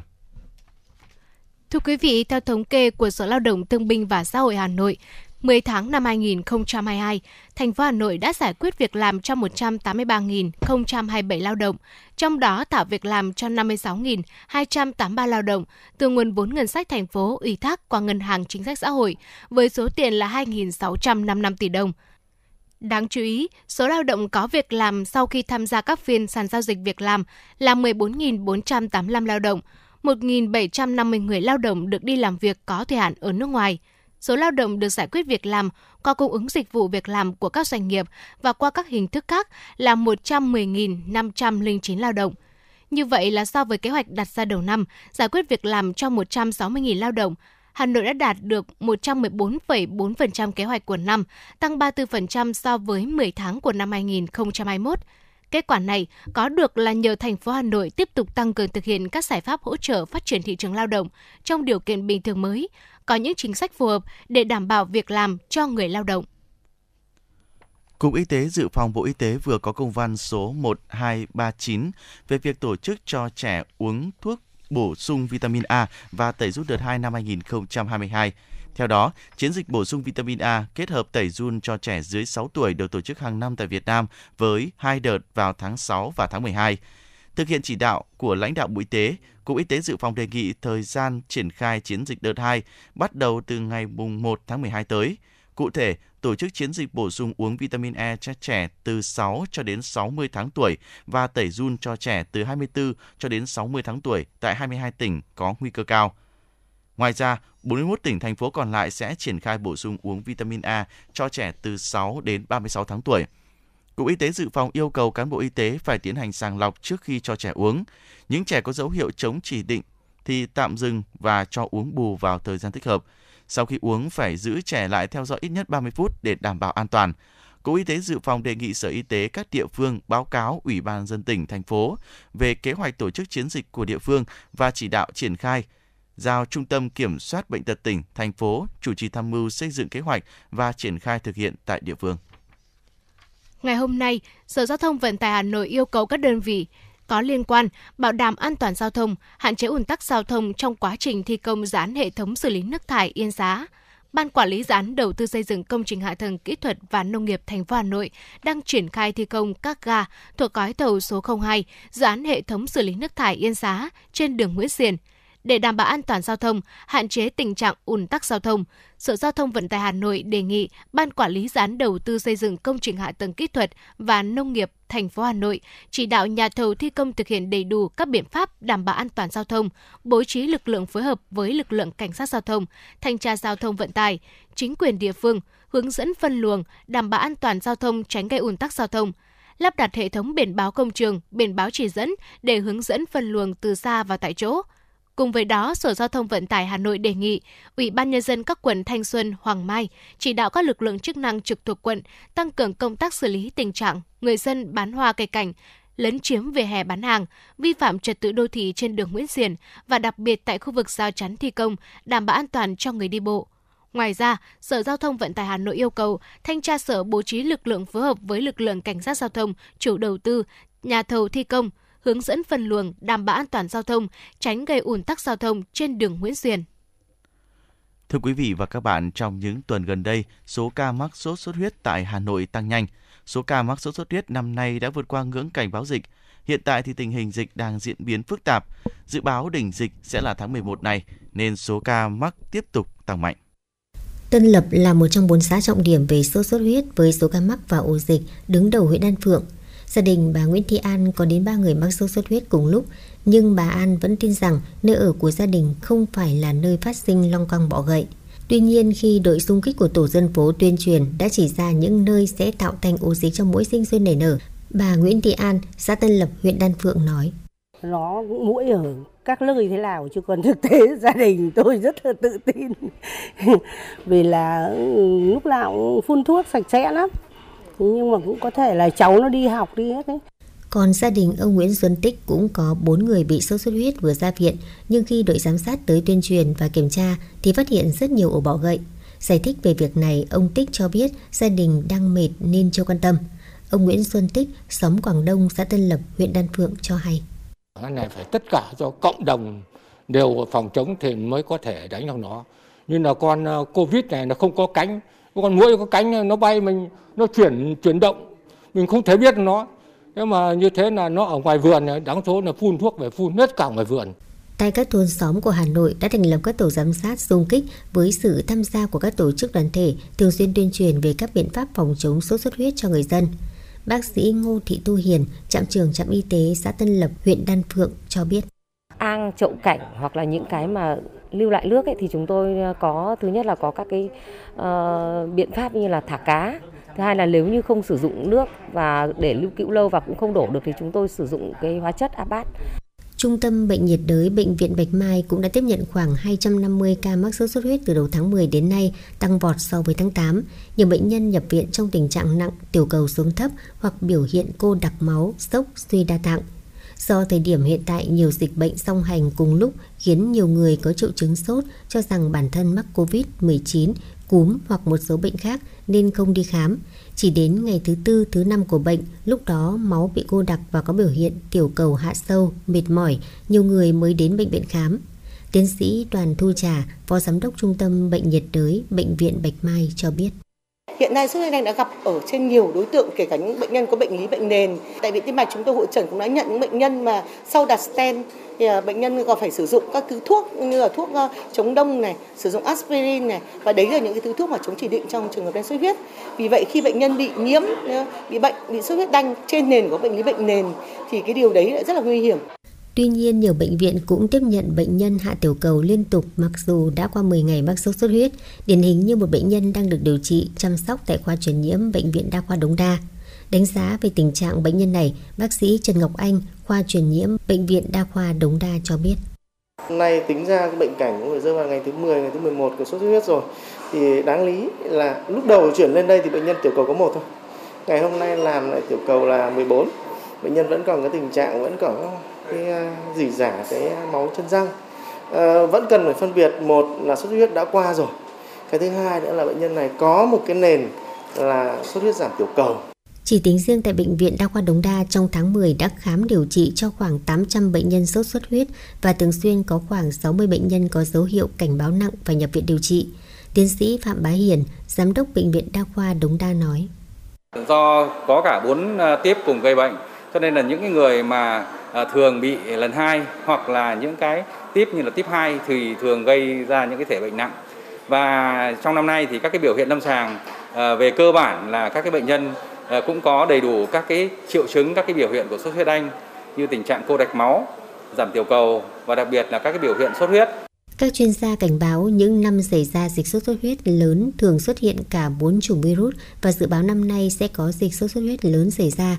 Dự báo trong thời gian tới số mắc và tử vong tiếp tục diễn biến phức tạp và số mắc ở mức cao do cao điểm mùa dịch hàng năm thường vào tháng 11 tháng 12. Cộng dồn năm 2022 đến ngày 30 tháng 10 có 9.747 ca mắc, 12 ca tử vong. Số mắc năm 2022 tăng gấp 3 đến 4 lần so với cùng kỳ năm 2021 và tăng 2 lần so với trung bình cùng kỳ 5 năm. Bệnh nhân phân bố tại 30 trên 30 quận huyện. Bà Trần Thị Nhị Hà, Giám đốc Sở Y tế Hà Nội cho biết. Với cái tình hình à, dịch bệnh à, đang diễn ra rất là phức tạp à, thì Hà Nội đã chủ động có những cái biện pháp phòng chống dịch quyết liệt, đồng thời thì cũng đã tập huấn cho toàn thể các bệnh viện công lập và ngoài công lập về phác đồ điều trị và cập nhật những cái kiến thức điều trị sốt xuất huyết đanh.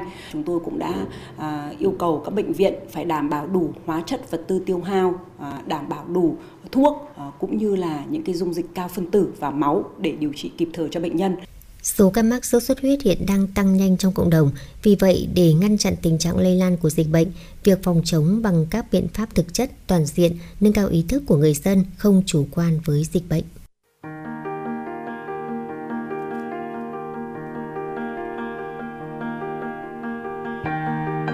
Quý vị và các bạn đang theo dõi kênh FM 96 MHz của đài phát thanh truyền hình Hà Nội.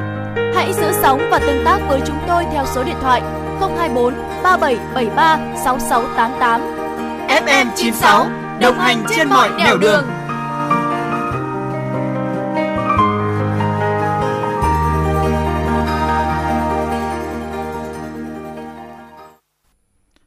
Thưa quý vị và các bạn, lạm dụng chất gây nghiện ma túy thế hệ mới, chất kích thích không còn là vấn đề mới trong xã hội hiện nay.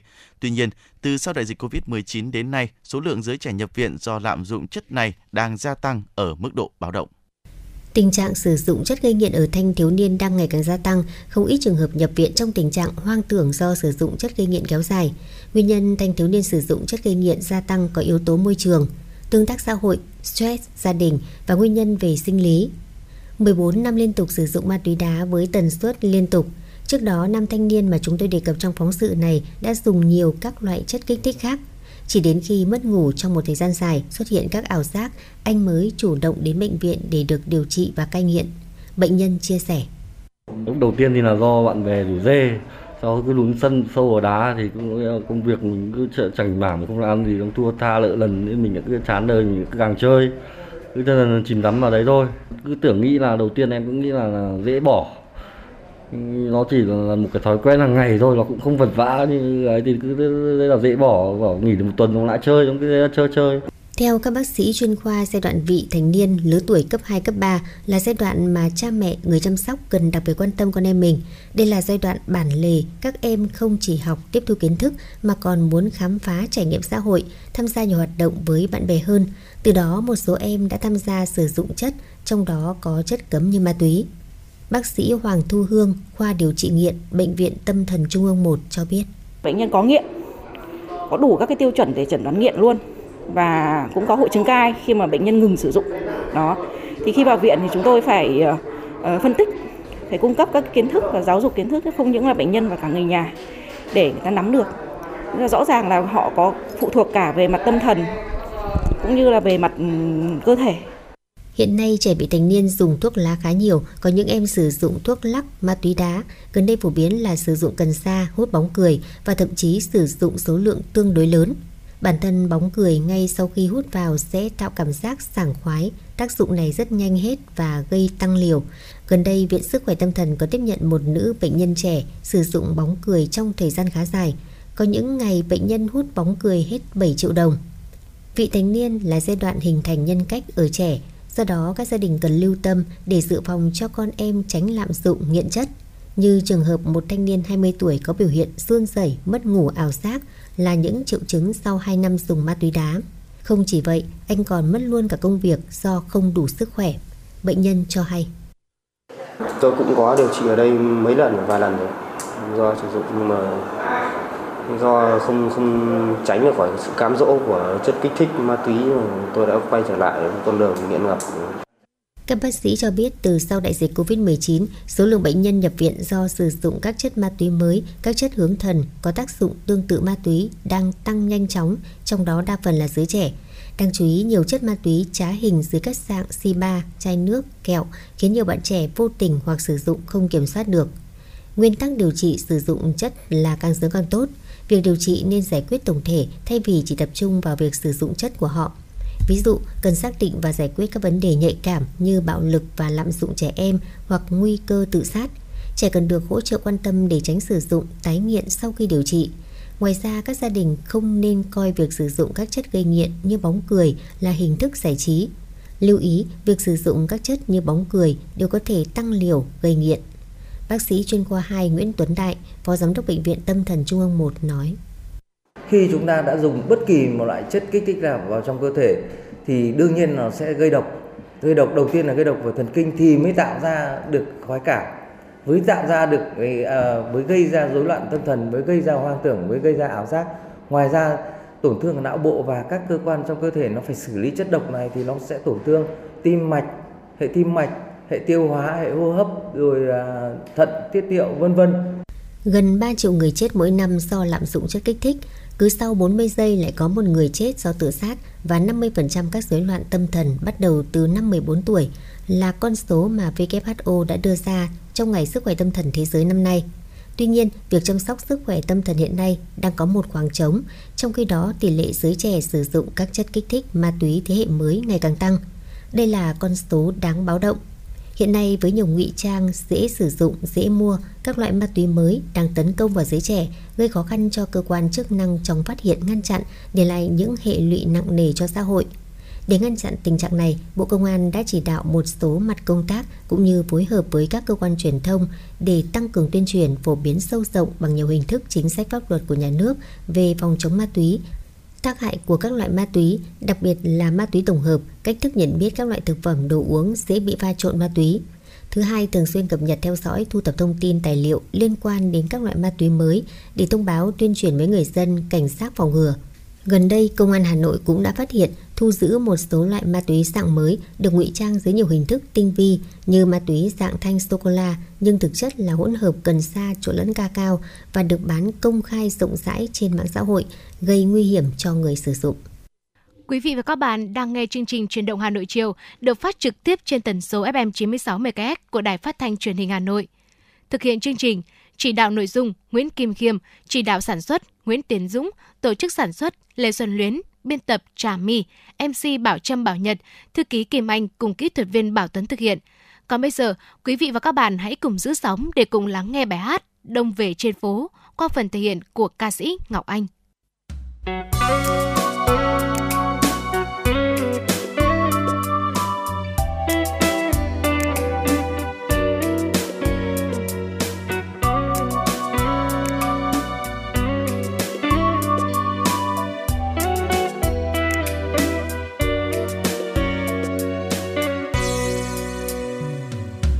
Đông về trên phố, nắng hanh hao nơi ô cửa. Hoàng hôn buông trên phố, nghe chiều xanh sang rơi.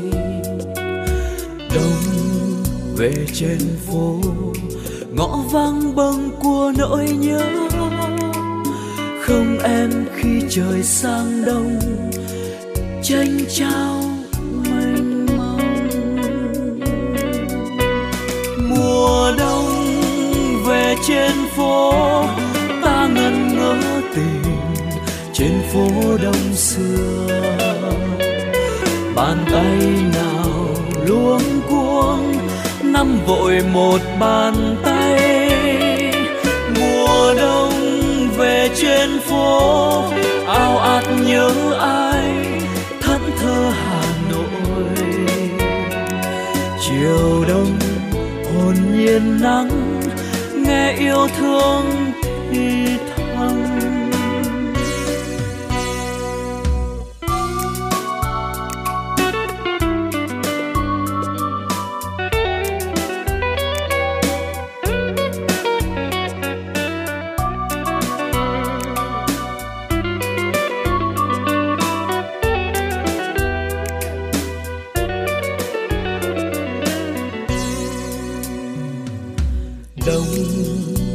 trên phố, nắng hanh hao nơi ô cửa. Hoàng hôn buông trên phố, nghe chiều xanh sang rơi.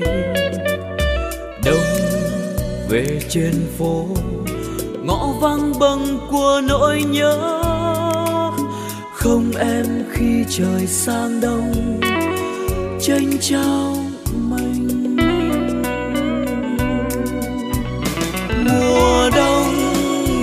trên phố, ta ngần ngỡ tìm trên phố đông xưa. Bàn tay nào luôn cuống nắm vội một bàn tay. Mùa đông về trên phố, áo ạt nhớ ai, thẫn thơ hà nội.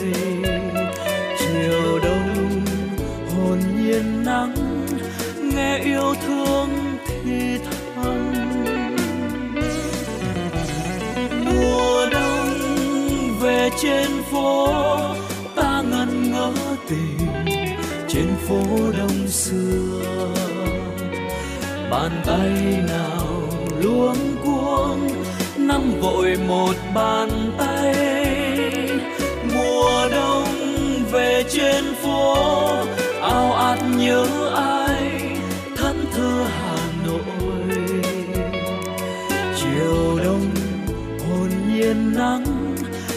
Yêu thương thì thầm. Đông về trên phố giữa gió mùa lòng lộng. Mây gọi mưa về trên phố, dịu dàng mưa rơi rơi.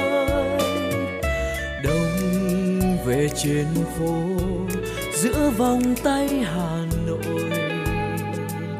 Nghe tóc ai bay trong gió mùa đông vàng trên môi. Nghe tóc ai bay trong gió mùa đông vàng trên môi.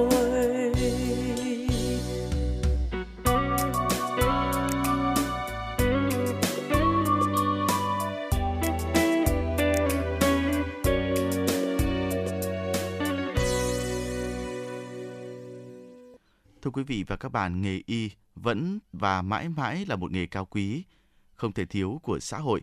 Phía sau những vấp váp, mất mát của ngành y thời gian gần đây, vẫn còn đó những con người luôn đề cao và giữ chọn lời thề y đức Hippocrates và họ đã tuyên thệ từ khi còn ngồi trên ghế nhà trường. Một buổi tối sẽ thật bình yên nếu không có những tiếng còi hú của những chiếc xe cấp cứu lao nhanh và lại có thêm những người phải trắng đêm để cứu lấy mạng người. Thế nhưng với những bác sĩ điều dưỡng viên, dù có thời điểm nào, họ vẫn luôn hết lòng vì bệnh nhân. Ghi nhận của phóng viên tại Trung tâm cấp cứu A9 Bệnh viện Bạch Mai sẽ cho thấy điều này. Bệnh viện Bạch Mai Hà Nội là bệnh viện tuyến cuối tại miền Bắc có nhịp độ làm việc căng thẳng và nóng bậc nhất cả nước. Riêng hồi sức cấp cứu là khoa đầu sóng ngọn gió, là chuyến xe định mệnh cuối cùng của người bệnh từ khắp mọi nơi đổ về. Mỗi ngày, khoa tiếp nhận hơn 200 bệnh nhân, trong đó đến 70% là bệnh nặng. Khoa hồi sức chống độc cấp cứu Bệnh viện Bạch Mai trước năm 2000 nằm ở tòa nhà A9 của bệnh viện, sau này tách ra thành từng tầng riêng. Khoa hồi sức cấp cứu vẫn ở tòa nhà A9 nên thường được gọi là cấp cứu A9. Hiện khoa có khoảng trên 20 bác sĩ, 80 điều dưỡng thay phiên nhau trực 2 ca. Một ca trực mới bắt đầu, những bệnh nhân cấp cứu cứ nối tiếp nhau. Áp lực của ca trực ngày càng tăng. Là một bác sĩ trẻ 6 năm trên ghế nhà trường, 3 năm bác sĩ nội trú, Thời gian đi làm cũng mới chỉ vòn vẹn 5 năm nay, thế nhưng bác sĩ Nguyễn Quốc Linh đã quá quen với những áp lực này. Bác sĩ Nguyễn Quốc Linh, Trung tâm cấp cứu A9 Bệnh viện Bạch Mai cho hay. Có khả năng cái cái thời gian để mình nghỉ ngơi cũng như mình ăn uống nó cũng không không phải cố định được một cái giờ nào cụ thể cả. Đó có những cái buổi mà trực khi mà công việc ngã vỡ vạn bớt ra rồi thì giờ cũng khá là muộn tầm khoảng 9 10 giờ tối thậm chí đến 11 giờ đêm. Đó và và thậm chí là sau đó chỉ vào ăn một lúc thôi lại ra để làm tiếp. Tại khoa hồi sức cấp cứu Bệnh viện Bạch Mai, bác sĩ dựa vào bảng màu để phân loại bệnh nhân và đưa ra hướng điều trị thích hợp. Bảng đỏ là ưu tiên số 1, cần hồi sức ngay lập tức. Đây là những bệnh nhân bị suy hô hấp nặng, rối loạn ý thức, ngừng tuần hoàn, có biểu hiện tâm thần gây nguy hiểm cho bản thân và người khác. Bảng màu da cam ở mức ưu tiên 2, cấp cứu dưới 10 phút. Bảng vàng ưu tiên 3, cấp cứu trong vòng 30 phút và bảng màu xanh lá có thể theo dõi và điều trị trong một giờ. Một quyết định sai là đánh đổi bằng cả mạng người. Các y bác sĩ tại đây còn phải đối diện với sự thiếu cảm thông chia sẻ, thậm chí quá khích của người nhà bệnh nhân. Cấp cứu là nơi đầu sóng ngọn gió, nơi không có khái niệm ngày đêm. Thế nhưng với những bác sĩ trẻ, đam mê và lòng nhiệt huyết đã giúp họ vượt qua những khó khăn. Bác sĩ Nguyễn Việt Khánh, Trung tâm cấp cứu A9, Bệnh viện Bạch Mai cho biết. Khi mà mình à, bắt đầu thi nội trú và khi à, chọn chuyên ngành để vào nội trú và nó cũng là một trong những suy nghĩ mà khá nhiều các sinh viên đi sau khi ra trường trước vào nội trú chắc là cũng sẽ có. Ờ, bản thân tôi cũng thế nhưng mà khi mà mình chọn rồi thì mình cảm thấy yêu thích nó thì mình cũng à, không suy nghĩ quá nhiều nữa mình cứ làm hết sức với nghề. Bệnh nhân cấp cứu ban đầu được khám sàng lọc và đánh giá lâm sàng nhanh. Bác sĩ thu thập thêm một số thông tin như lý do đến khám, chức năng sống, tình trạng ý thức, dáng vẻ chung của bệnh nhân, khả năng đi lại. Tất cả thông tin bệnh nhân, các chỉ định điều trị đều được ghi chép vào hồ sơ bệnh án. Với những y bác sĩ nơi đây, khi họ đã chọn nghề, đã cất lên lời thề Hippocrates, có nghĩa là họ đã hiến mình cho sứ mệnh vinh quang, đề cao y đức. Cho dù đôi lúc có chạnh lòng về chế độ đãi ngộ, về những tiêu cực của xã hội dành cho ngành y, nhưng các bác sĩ trẻ vẫn mang trong lòng nhiệt huyết bám trụ với nghề để phục vụ người bệnh. Bác sĩ Nguyễn Quốc Linh và bác sĩ Nguyễn Hoàng Hải, Trung tâm cấp cứu A9 Bệnh viện Bạch Mai cho biết.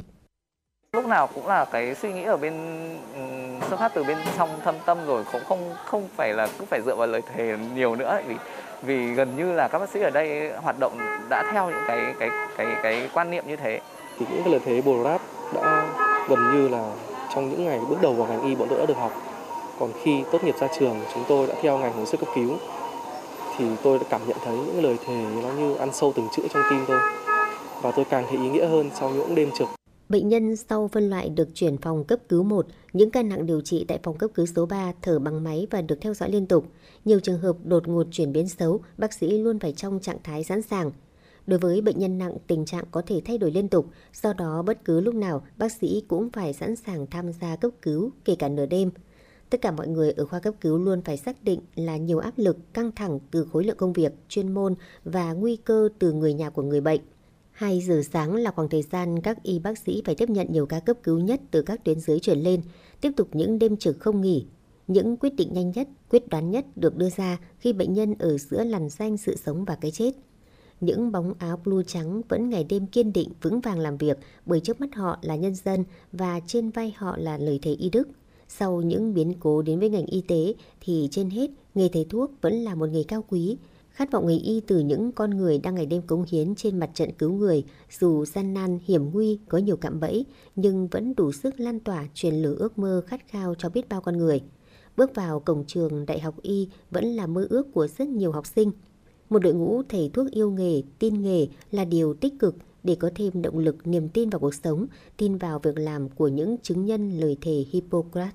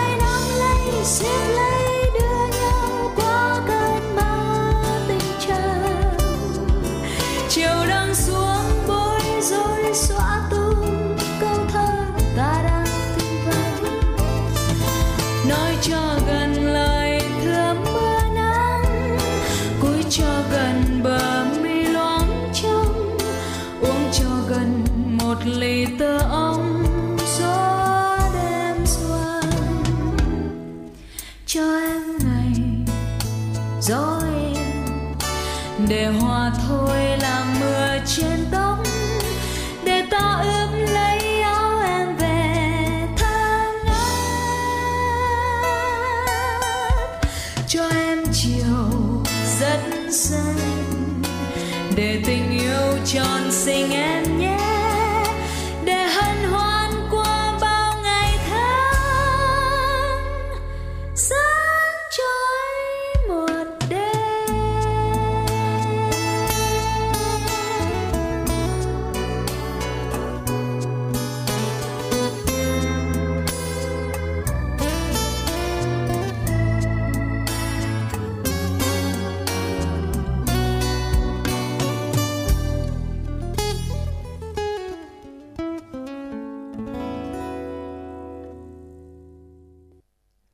được quay trở lại với phần điểm tin.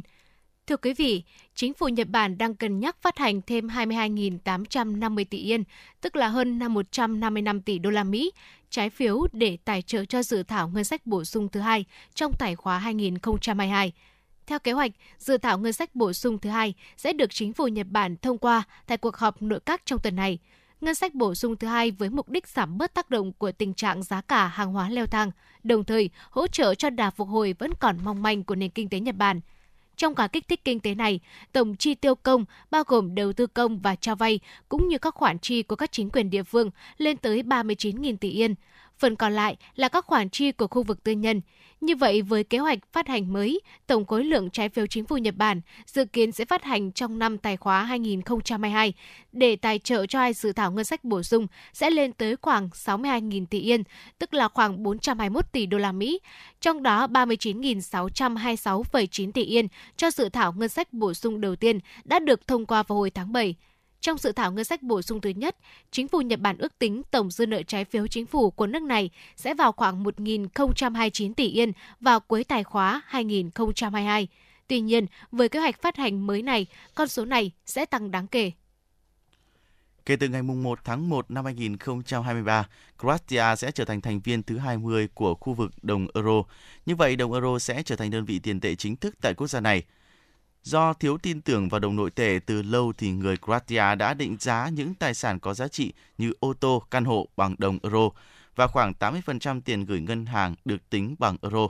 Tuy nhiên thì vẫn còn có hai nhóm ý kiến ủng hộ và phản đối việc chuyển đổi đồng tiền này trong bối cảnh lạm phát tại Croatia là hai con số và căng thẳng địa chính trị tại châu Âu. Các đối tác thương mại chính của Croatia là các nước thuộc Eurozone và lĩnh vực du lịch đóng góp 20% GDP, phục vụ cho một lượng lớn du khách châu Âu.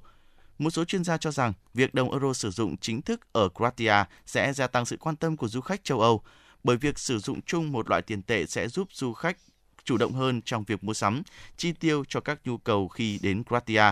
Thống đốc Ngân hàng Quốc gia Croatia cho rằng trong thời gian tới, nước này sẽ có rất nhiều việc phải làm, đặc biệt là trong lĩnh vực tài chính ngân hàng. Trước hết đó là việc phải thúc đẩy quá trình tích hợp hoàn toàn vào hệ thống đồng euro cho Ngân hàng Quốc gia Croatia. Tiếp đó, các ngân hàng cần phải triển khai việc chuyển đổi sang đồng euro. Các tế bào hồng cầu nuôi cấy trong phòng thí nghiệm đã được truyền vào cơ thể người trong thử nghiệm lâm sàng đầu tiên trên thế giới. Thưa quý vị, nếu được chứng minh là an toàn và hiệu quả, các tế bào máu được sản xuất trong phòng thí nghiệm có thể cách mạng hóa phương pháp điều trị cho những người mắc bệnh rối loạn máu, như là bệnh hồng cầu hình liềm và các nhóm máu hiếm. có thể có tìm được nguồn máu hiến tặng phù hợp cho nhiều người mắc các chứng rối loạn trên và các tế bào hồng cầu được nuôi cấy trong phòng thí nghiệm có thể sẽ hỗ trợ là những người cần truyền máu thường xuyên, có thể cần ít máu hiến tặng hơn trong tương lai. Các tế bào máu nhân tạo được nuôi cấy từ tế bào gốc của những người hiến tặng, sau đó được truyền cho những người tình nguyện trong thử nghiệm lâm sàng. Đối chứng ngẫu nhiên mang tên là Redstone Thử nghiệm đang xem xét tuổi thọ của các tế bào được nuôi cấy trong phòng thí nghiệm so với việc truyền các tế bào hồng cầu tiêu chuẩn từ cùng một người hiến tặng. Do các tế bào máu nuôi trong phòng thí nghiệm đều còn tươi, các nhà nghiên cứu hy vọng chúng sẽ hoạt động tốt hơn so với việc truyền tương tự các tế bào hồng cầu được hiến tặng tiêu chuẩn. Hơn 3,1 triệu du khách du lịch quốc tế đã đến Thái Lan trong tháng 10 vừa qua, trong đó chủ yếu đến bằng đường hàng không. Con số này tăng gần 50% so với tháng trước đó việc Thái Lan dỡ bỏ các biện pháp phòng ngừa dịch COVID-19 đã giúp cho lượng khách nước ngoài đến nước này tăng đột biến. Ngành du lịch xứ Chùa Vàng tự tin sẽ đón ít nhất 10 triệu lượt khách quốc tế trong năm nay với doanh thu dự kiến đạt 1.270 tỷ bạt, tương đương 35,7 tỷ đô la Mỹ. Giống như hầu hết các quốc gia phụ thuộc vào du lịch, Thái Lan đang được hưởng lợi từ sự phục hồi trong nhu cầu đi lại toàn cầu. Thái Lan đang dựa vào sự hồi sinh của ngành du lịch để bù đắp tác động của giá cả năng lượng tăng cao trên toàn cầu và thị trường tài chính biến động, khiến cho đồng bạc của nước này xuống mức thấp nhất trong 16 năm và lạm phát tăng lên mức cao nhất trong 14 năm vào đầu năm nay. Các hãng hàng không quốc tế và khu vực lớn cũng đang nối lại các chuyến bay đến Thái Lan từ các quốc gia trên thế giới. Trước đó thì các quốc gia Đông Nam Á này đã phải hứng đòn giáng nặng nề của lạm phát cao kéo dài nhiều năm cùng đà giảm tốc của hoạt động xuất khẩu.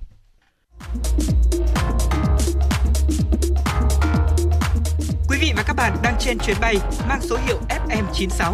Hãy thư giãn, chúng tôi sẽ cùng bạn trên mọi cung đường. Hãy giữ sóng và tương tác với chúng tôi theo số điện thoại 024 3773 6688.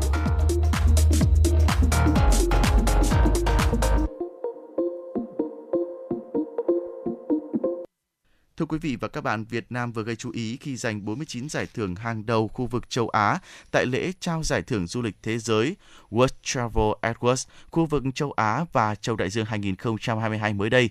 Điều này tiếp tục khẳng định vị thế và sức cuốn hút của du lịch Việt Nam trong khu vực và là điểm đến an toàn, chất lượng, hấp dẫn của du khách trước và sau dịch Covid-19.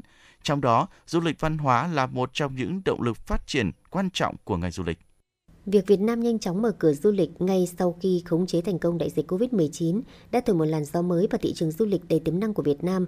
Thủ đô Hà Nội cũng nhanh chóng thực hiện nhiều chương trình kích cầu du lịch và đã liên tục nhận được sự xếp hạng đánh giá cao của nhiều tổ chức du lịch và truyền thông quốc tế, nên đã tạo được sức hút lớn đối với du khách trong và ngoài nước. Theo con số thống kê mới nhất 8 tháng của năm 2022, tổng khách du lịch đến Hà Nội ước đạt 12,38 triệu lượt du khách, tăng gấp 4,2 lần so với cùng kỳ năm 2021. Trong đó, khách quốc tế ước đạt 582.000 lượt, khách nội địa ước đạt 11,8 triệu lượt, tăng 4 lần so với cùng kỳ năm trước. Tổng thu từ khách du lịch ước đạt 35,9 nghìn tỷ đồng, khoảng 1,5 tỷ đô la, tăng 4,4 lần so với cùng kỳ năm 2021. Hà Nội hiện có gần 6.000 di tích lịch sử văn hóa cùng với gần 1.800 di sản văn hóa phi vật thể, trong đó có nhiều di tích di sản được UNESCO vinh danh là di sản thế giới như Hoàng Thành Thăng Long, bia tiến sĩ Triều Lê Mạc tại Văn Miếu Quốc Tử Giám, hội sóng ở đền Phù Đồng và đền Sóc, nghi lễ và trò chơi kéo co. Với thế mạnh ấy, để đẩy nhanh quá trình hồi phục du lịch sau thời gian dài bị ảnh hưởng do đại dịch Covid-19, Hà Nội đã thực hiện đổi mới, nâng cao chất lượng nhiều tour, tuyến tham quan, khám phá các điểm đến hàng đầu của thủ đô. Những điểm đến di tích, di sản làng nghề tại Hà Nội đã dần phục hồi trở lại. Đây là những điểm đến mà khách du lịch trong nước và quốc tế yêu thích khi đến Hà Nội – được coi là nơi hội tụ kết tinh những giá trị văn hóa nghìn năm, những người làm du lịch thủ đô đã và đang xây dựng nhiều sản phẩm du lịch gắn với văn hóa di sản làng nghề ẩm thực. Ông Trần Trung Hiếu, Phó Giám đốc Sở Du lịch Hà Nội cho biết. Du lịch di sản văn hóa ờ, luôn chiếm cái tỷ trọng lớn ờ, trong cái ờ, các cái sản phẩm du lịch của Hà Nội và trong hàm lượng của các sản phẩm du lịch Hà Nội cũng yêu cầu phải đảm bảo các yếu tố khai thác tốt các cái giá trị truyền thống và tạo ra các cái bản sắc. Cùng với Hà Nội, Hạ Long, Huế, Đà Nẵng, Hội An, Quảng Bình, Thành phố Hồ Chí Minh, Phú Quốc đã được nhiều tạp chí du lịch quốc tế, trang thông tin điện tử hướng dẫn du lịch hàng đầu thế giới bình chọn là top điểm đến giàu bản sắc văn hóa nhất, hấp dẫn nhất châu Á. nhiều di sản văn hóa đã trở thành những sản phẩm văn hóa du lịch hoàn chỉnh, thu hút khách du lịch. Ông Hoàng Đạo Cầm, Viện Nghiên cứu Phát triển Du lịch nói. À, cho đến nay thì chưa có những cái đánh giá cụ thể về cái cái uh, giá trị kinh tế mà uh, văn hóa đóng góp cho du lịch nhưng mà chúng ta có thể thấy được là cái sự đóng góp đó là vô cùng to lớn. Chiến lược phát triển các ngành công nghiệp văn hóa Việt Nam đến năm 2020, tầm nhìn đến năm 2030 đã xác định mục tiêu cụ thể phát triển các ngành công nghiệp du lịch văn hóa chiếm 10 đến 15% trong số 18 tỷ đô la doanh thu từ khách du lịch. Kỳ vọng đến năm 2030, ngành du lịch văn hóa chiếm 15 đến 20% trong tổng số 40 tỷ đô la doanh thu từ khách du lịch. Để đạt được mục tiêu này, đòi hỏi những người làm văn hóa và du lịch sáng tạo hơn nữa để truyền thể những câu chuyện văn hóa thành những sản phẩm du lịch độc đáo, riêng có. Du lịch Việt Nam cần thêm nhiều những điểm nhấn như tinh hoa Bắc Bộ, tinh hoa Việt Nam, ký ức Hội An. Ông Hà Văn Siêu, Phó Tổng cục trưởng Tổng cục Du lịch cho biết. Sẽ tập trung mạnh vào cái nội dung phát triển thương hiệu du lịch văn hóa. Nghiêng về những cái giá trị nổi bật của văn hóa Việt Nam đó là du lịch di sản, du lịch ẩm thực và liên kết với các cái lĩnh vực văn hóa nghệ thuật của thế mạnh của ta như điện ảnh, như nghệ thuật biểu diễn, như mỹ thuật, Nước ta là một trong số ít quốc gia trên thế giới có tới 39 di sản, trong đó có 8 di sản thế giới được UNESCO công nhận, 12 di sản văn hóa phi vật thể, 7 di sản tư liệu, 9 khu dự trữ sinh quyền thế giới và 3 công viên địa chất toàn cầu. Theo kết quả khảo sát, hoạt động tham quan di sản văn hóa là hoạt động được khách du lịch quốc tế ưa thích thứ hai chỉ sau nghỉ dưỡng tắm biển.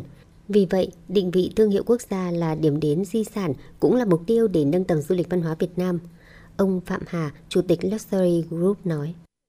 Tôi nghĩ là chúng ta nên ờ, phát huy cái ờ, di sản ờ, của Việt Nam và tạo ra những sản phẩm du lịch độc đáo để thu hút du khách và chúng ta cũng không nên ăn mày di sản và chúng ta cũng nên sáng tạo gợi nên những câu chuyện hay hoặc những sản phẩm du lịch sáng tạo để tạo ra cái sự mới mẻ cho cái mỗi một cái điểm đến hoặc cho du lịch Việt Nam để du khách có thể đến trải nghiệm nhiều lần hơn quay trở lại thay vì một đi không trở lại. Từ đầu năm 2022 đến nay, du lịch Việt Nam được xếp vào nhóm có lượng tìm kiếm quốc tế tăng nhanh nhất trên thế giới, tăng trên 75%. Các thị trường tìm kiếm nhiều nhất về du lịch Việt Nam là Mỹ, Úc, Pháp, Canada, Nhật Bản, Đức, Anh, Ấn Độ. Nếu tiếp tục duy trì đà tăng trưởng này thì mục tiêu đón 5 triệu lượt khách quốc tế và 60 triệu lượt khách du lịch nội địa trong năm 2022 là hoàn toàn khả thi. Việt Nam đang có những đóng góp ngày càng lớn cho du lịch toàn cầu theo hướng bền vững. Các doanh nghiệp Việt Nam đang đầu tư hạ tầng và cơ sở vật chất ngày càng tốt hơn, những khu nghỉ dưỡng chất lượng cao hơn, chất lượng dịch vụ khách sạn cũng được cải thiện rõ rệt nhờ có sự đào tạo đồng bộ từ các doanh nghiệp này. Việt Nam đã có bước tiến vượt bậc trong ngành du lịch trở thành một điểm đến ngày càng chất lượng hơn. Theo nhiều chuyên gia du lịch, sau 2 năm dịch bệnh, xu hướng đi du lịch của du khách trong nước và quốc tế đều có sự thay đổi rõ rệt, trong đó ưu tiên hàng đầu vẫn là bảo đảm an toàn phòng chống dịch, sau đó là sự lên ngôi của các xu hướng du lịch như du lịch chăm sóc sức khỏe, du lịch sinh thái, nghỉ dưỡng và du lịch cộng đồng. Đây đều là những tiềm năng lợi thế mà Việt Nam có thể đẩy mạnh phát triển, khai thác trong thời gian tới.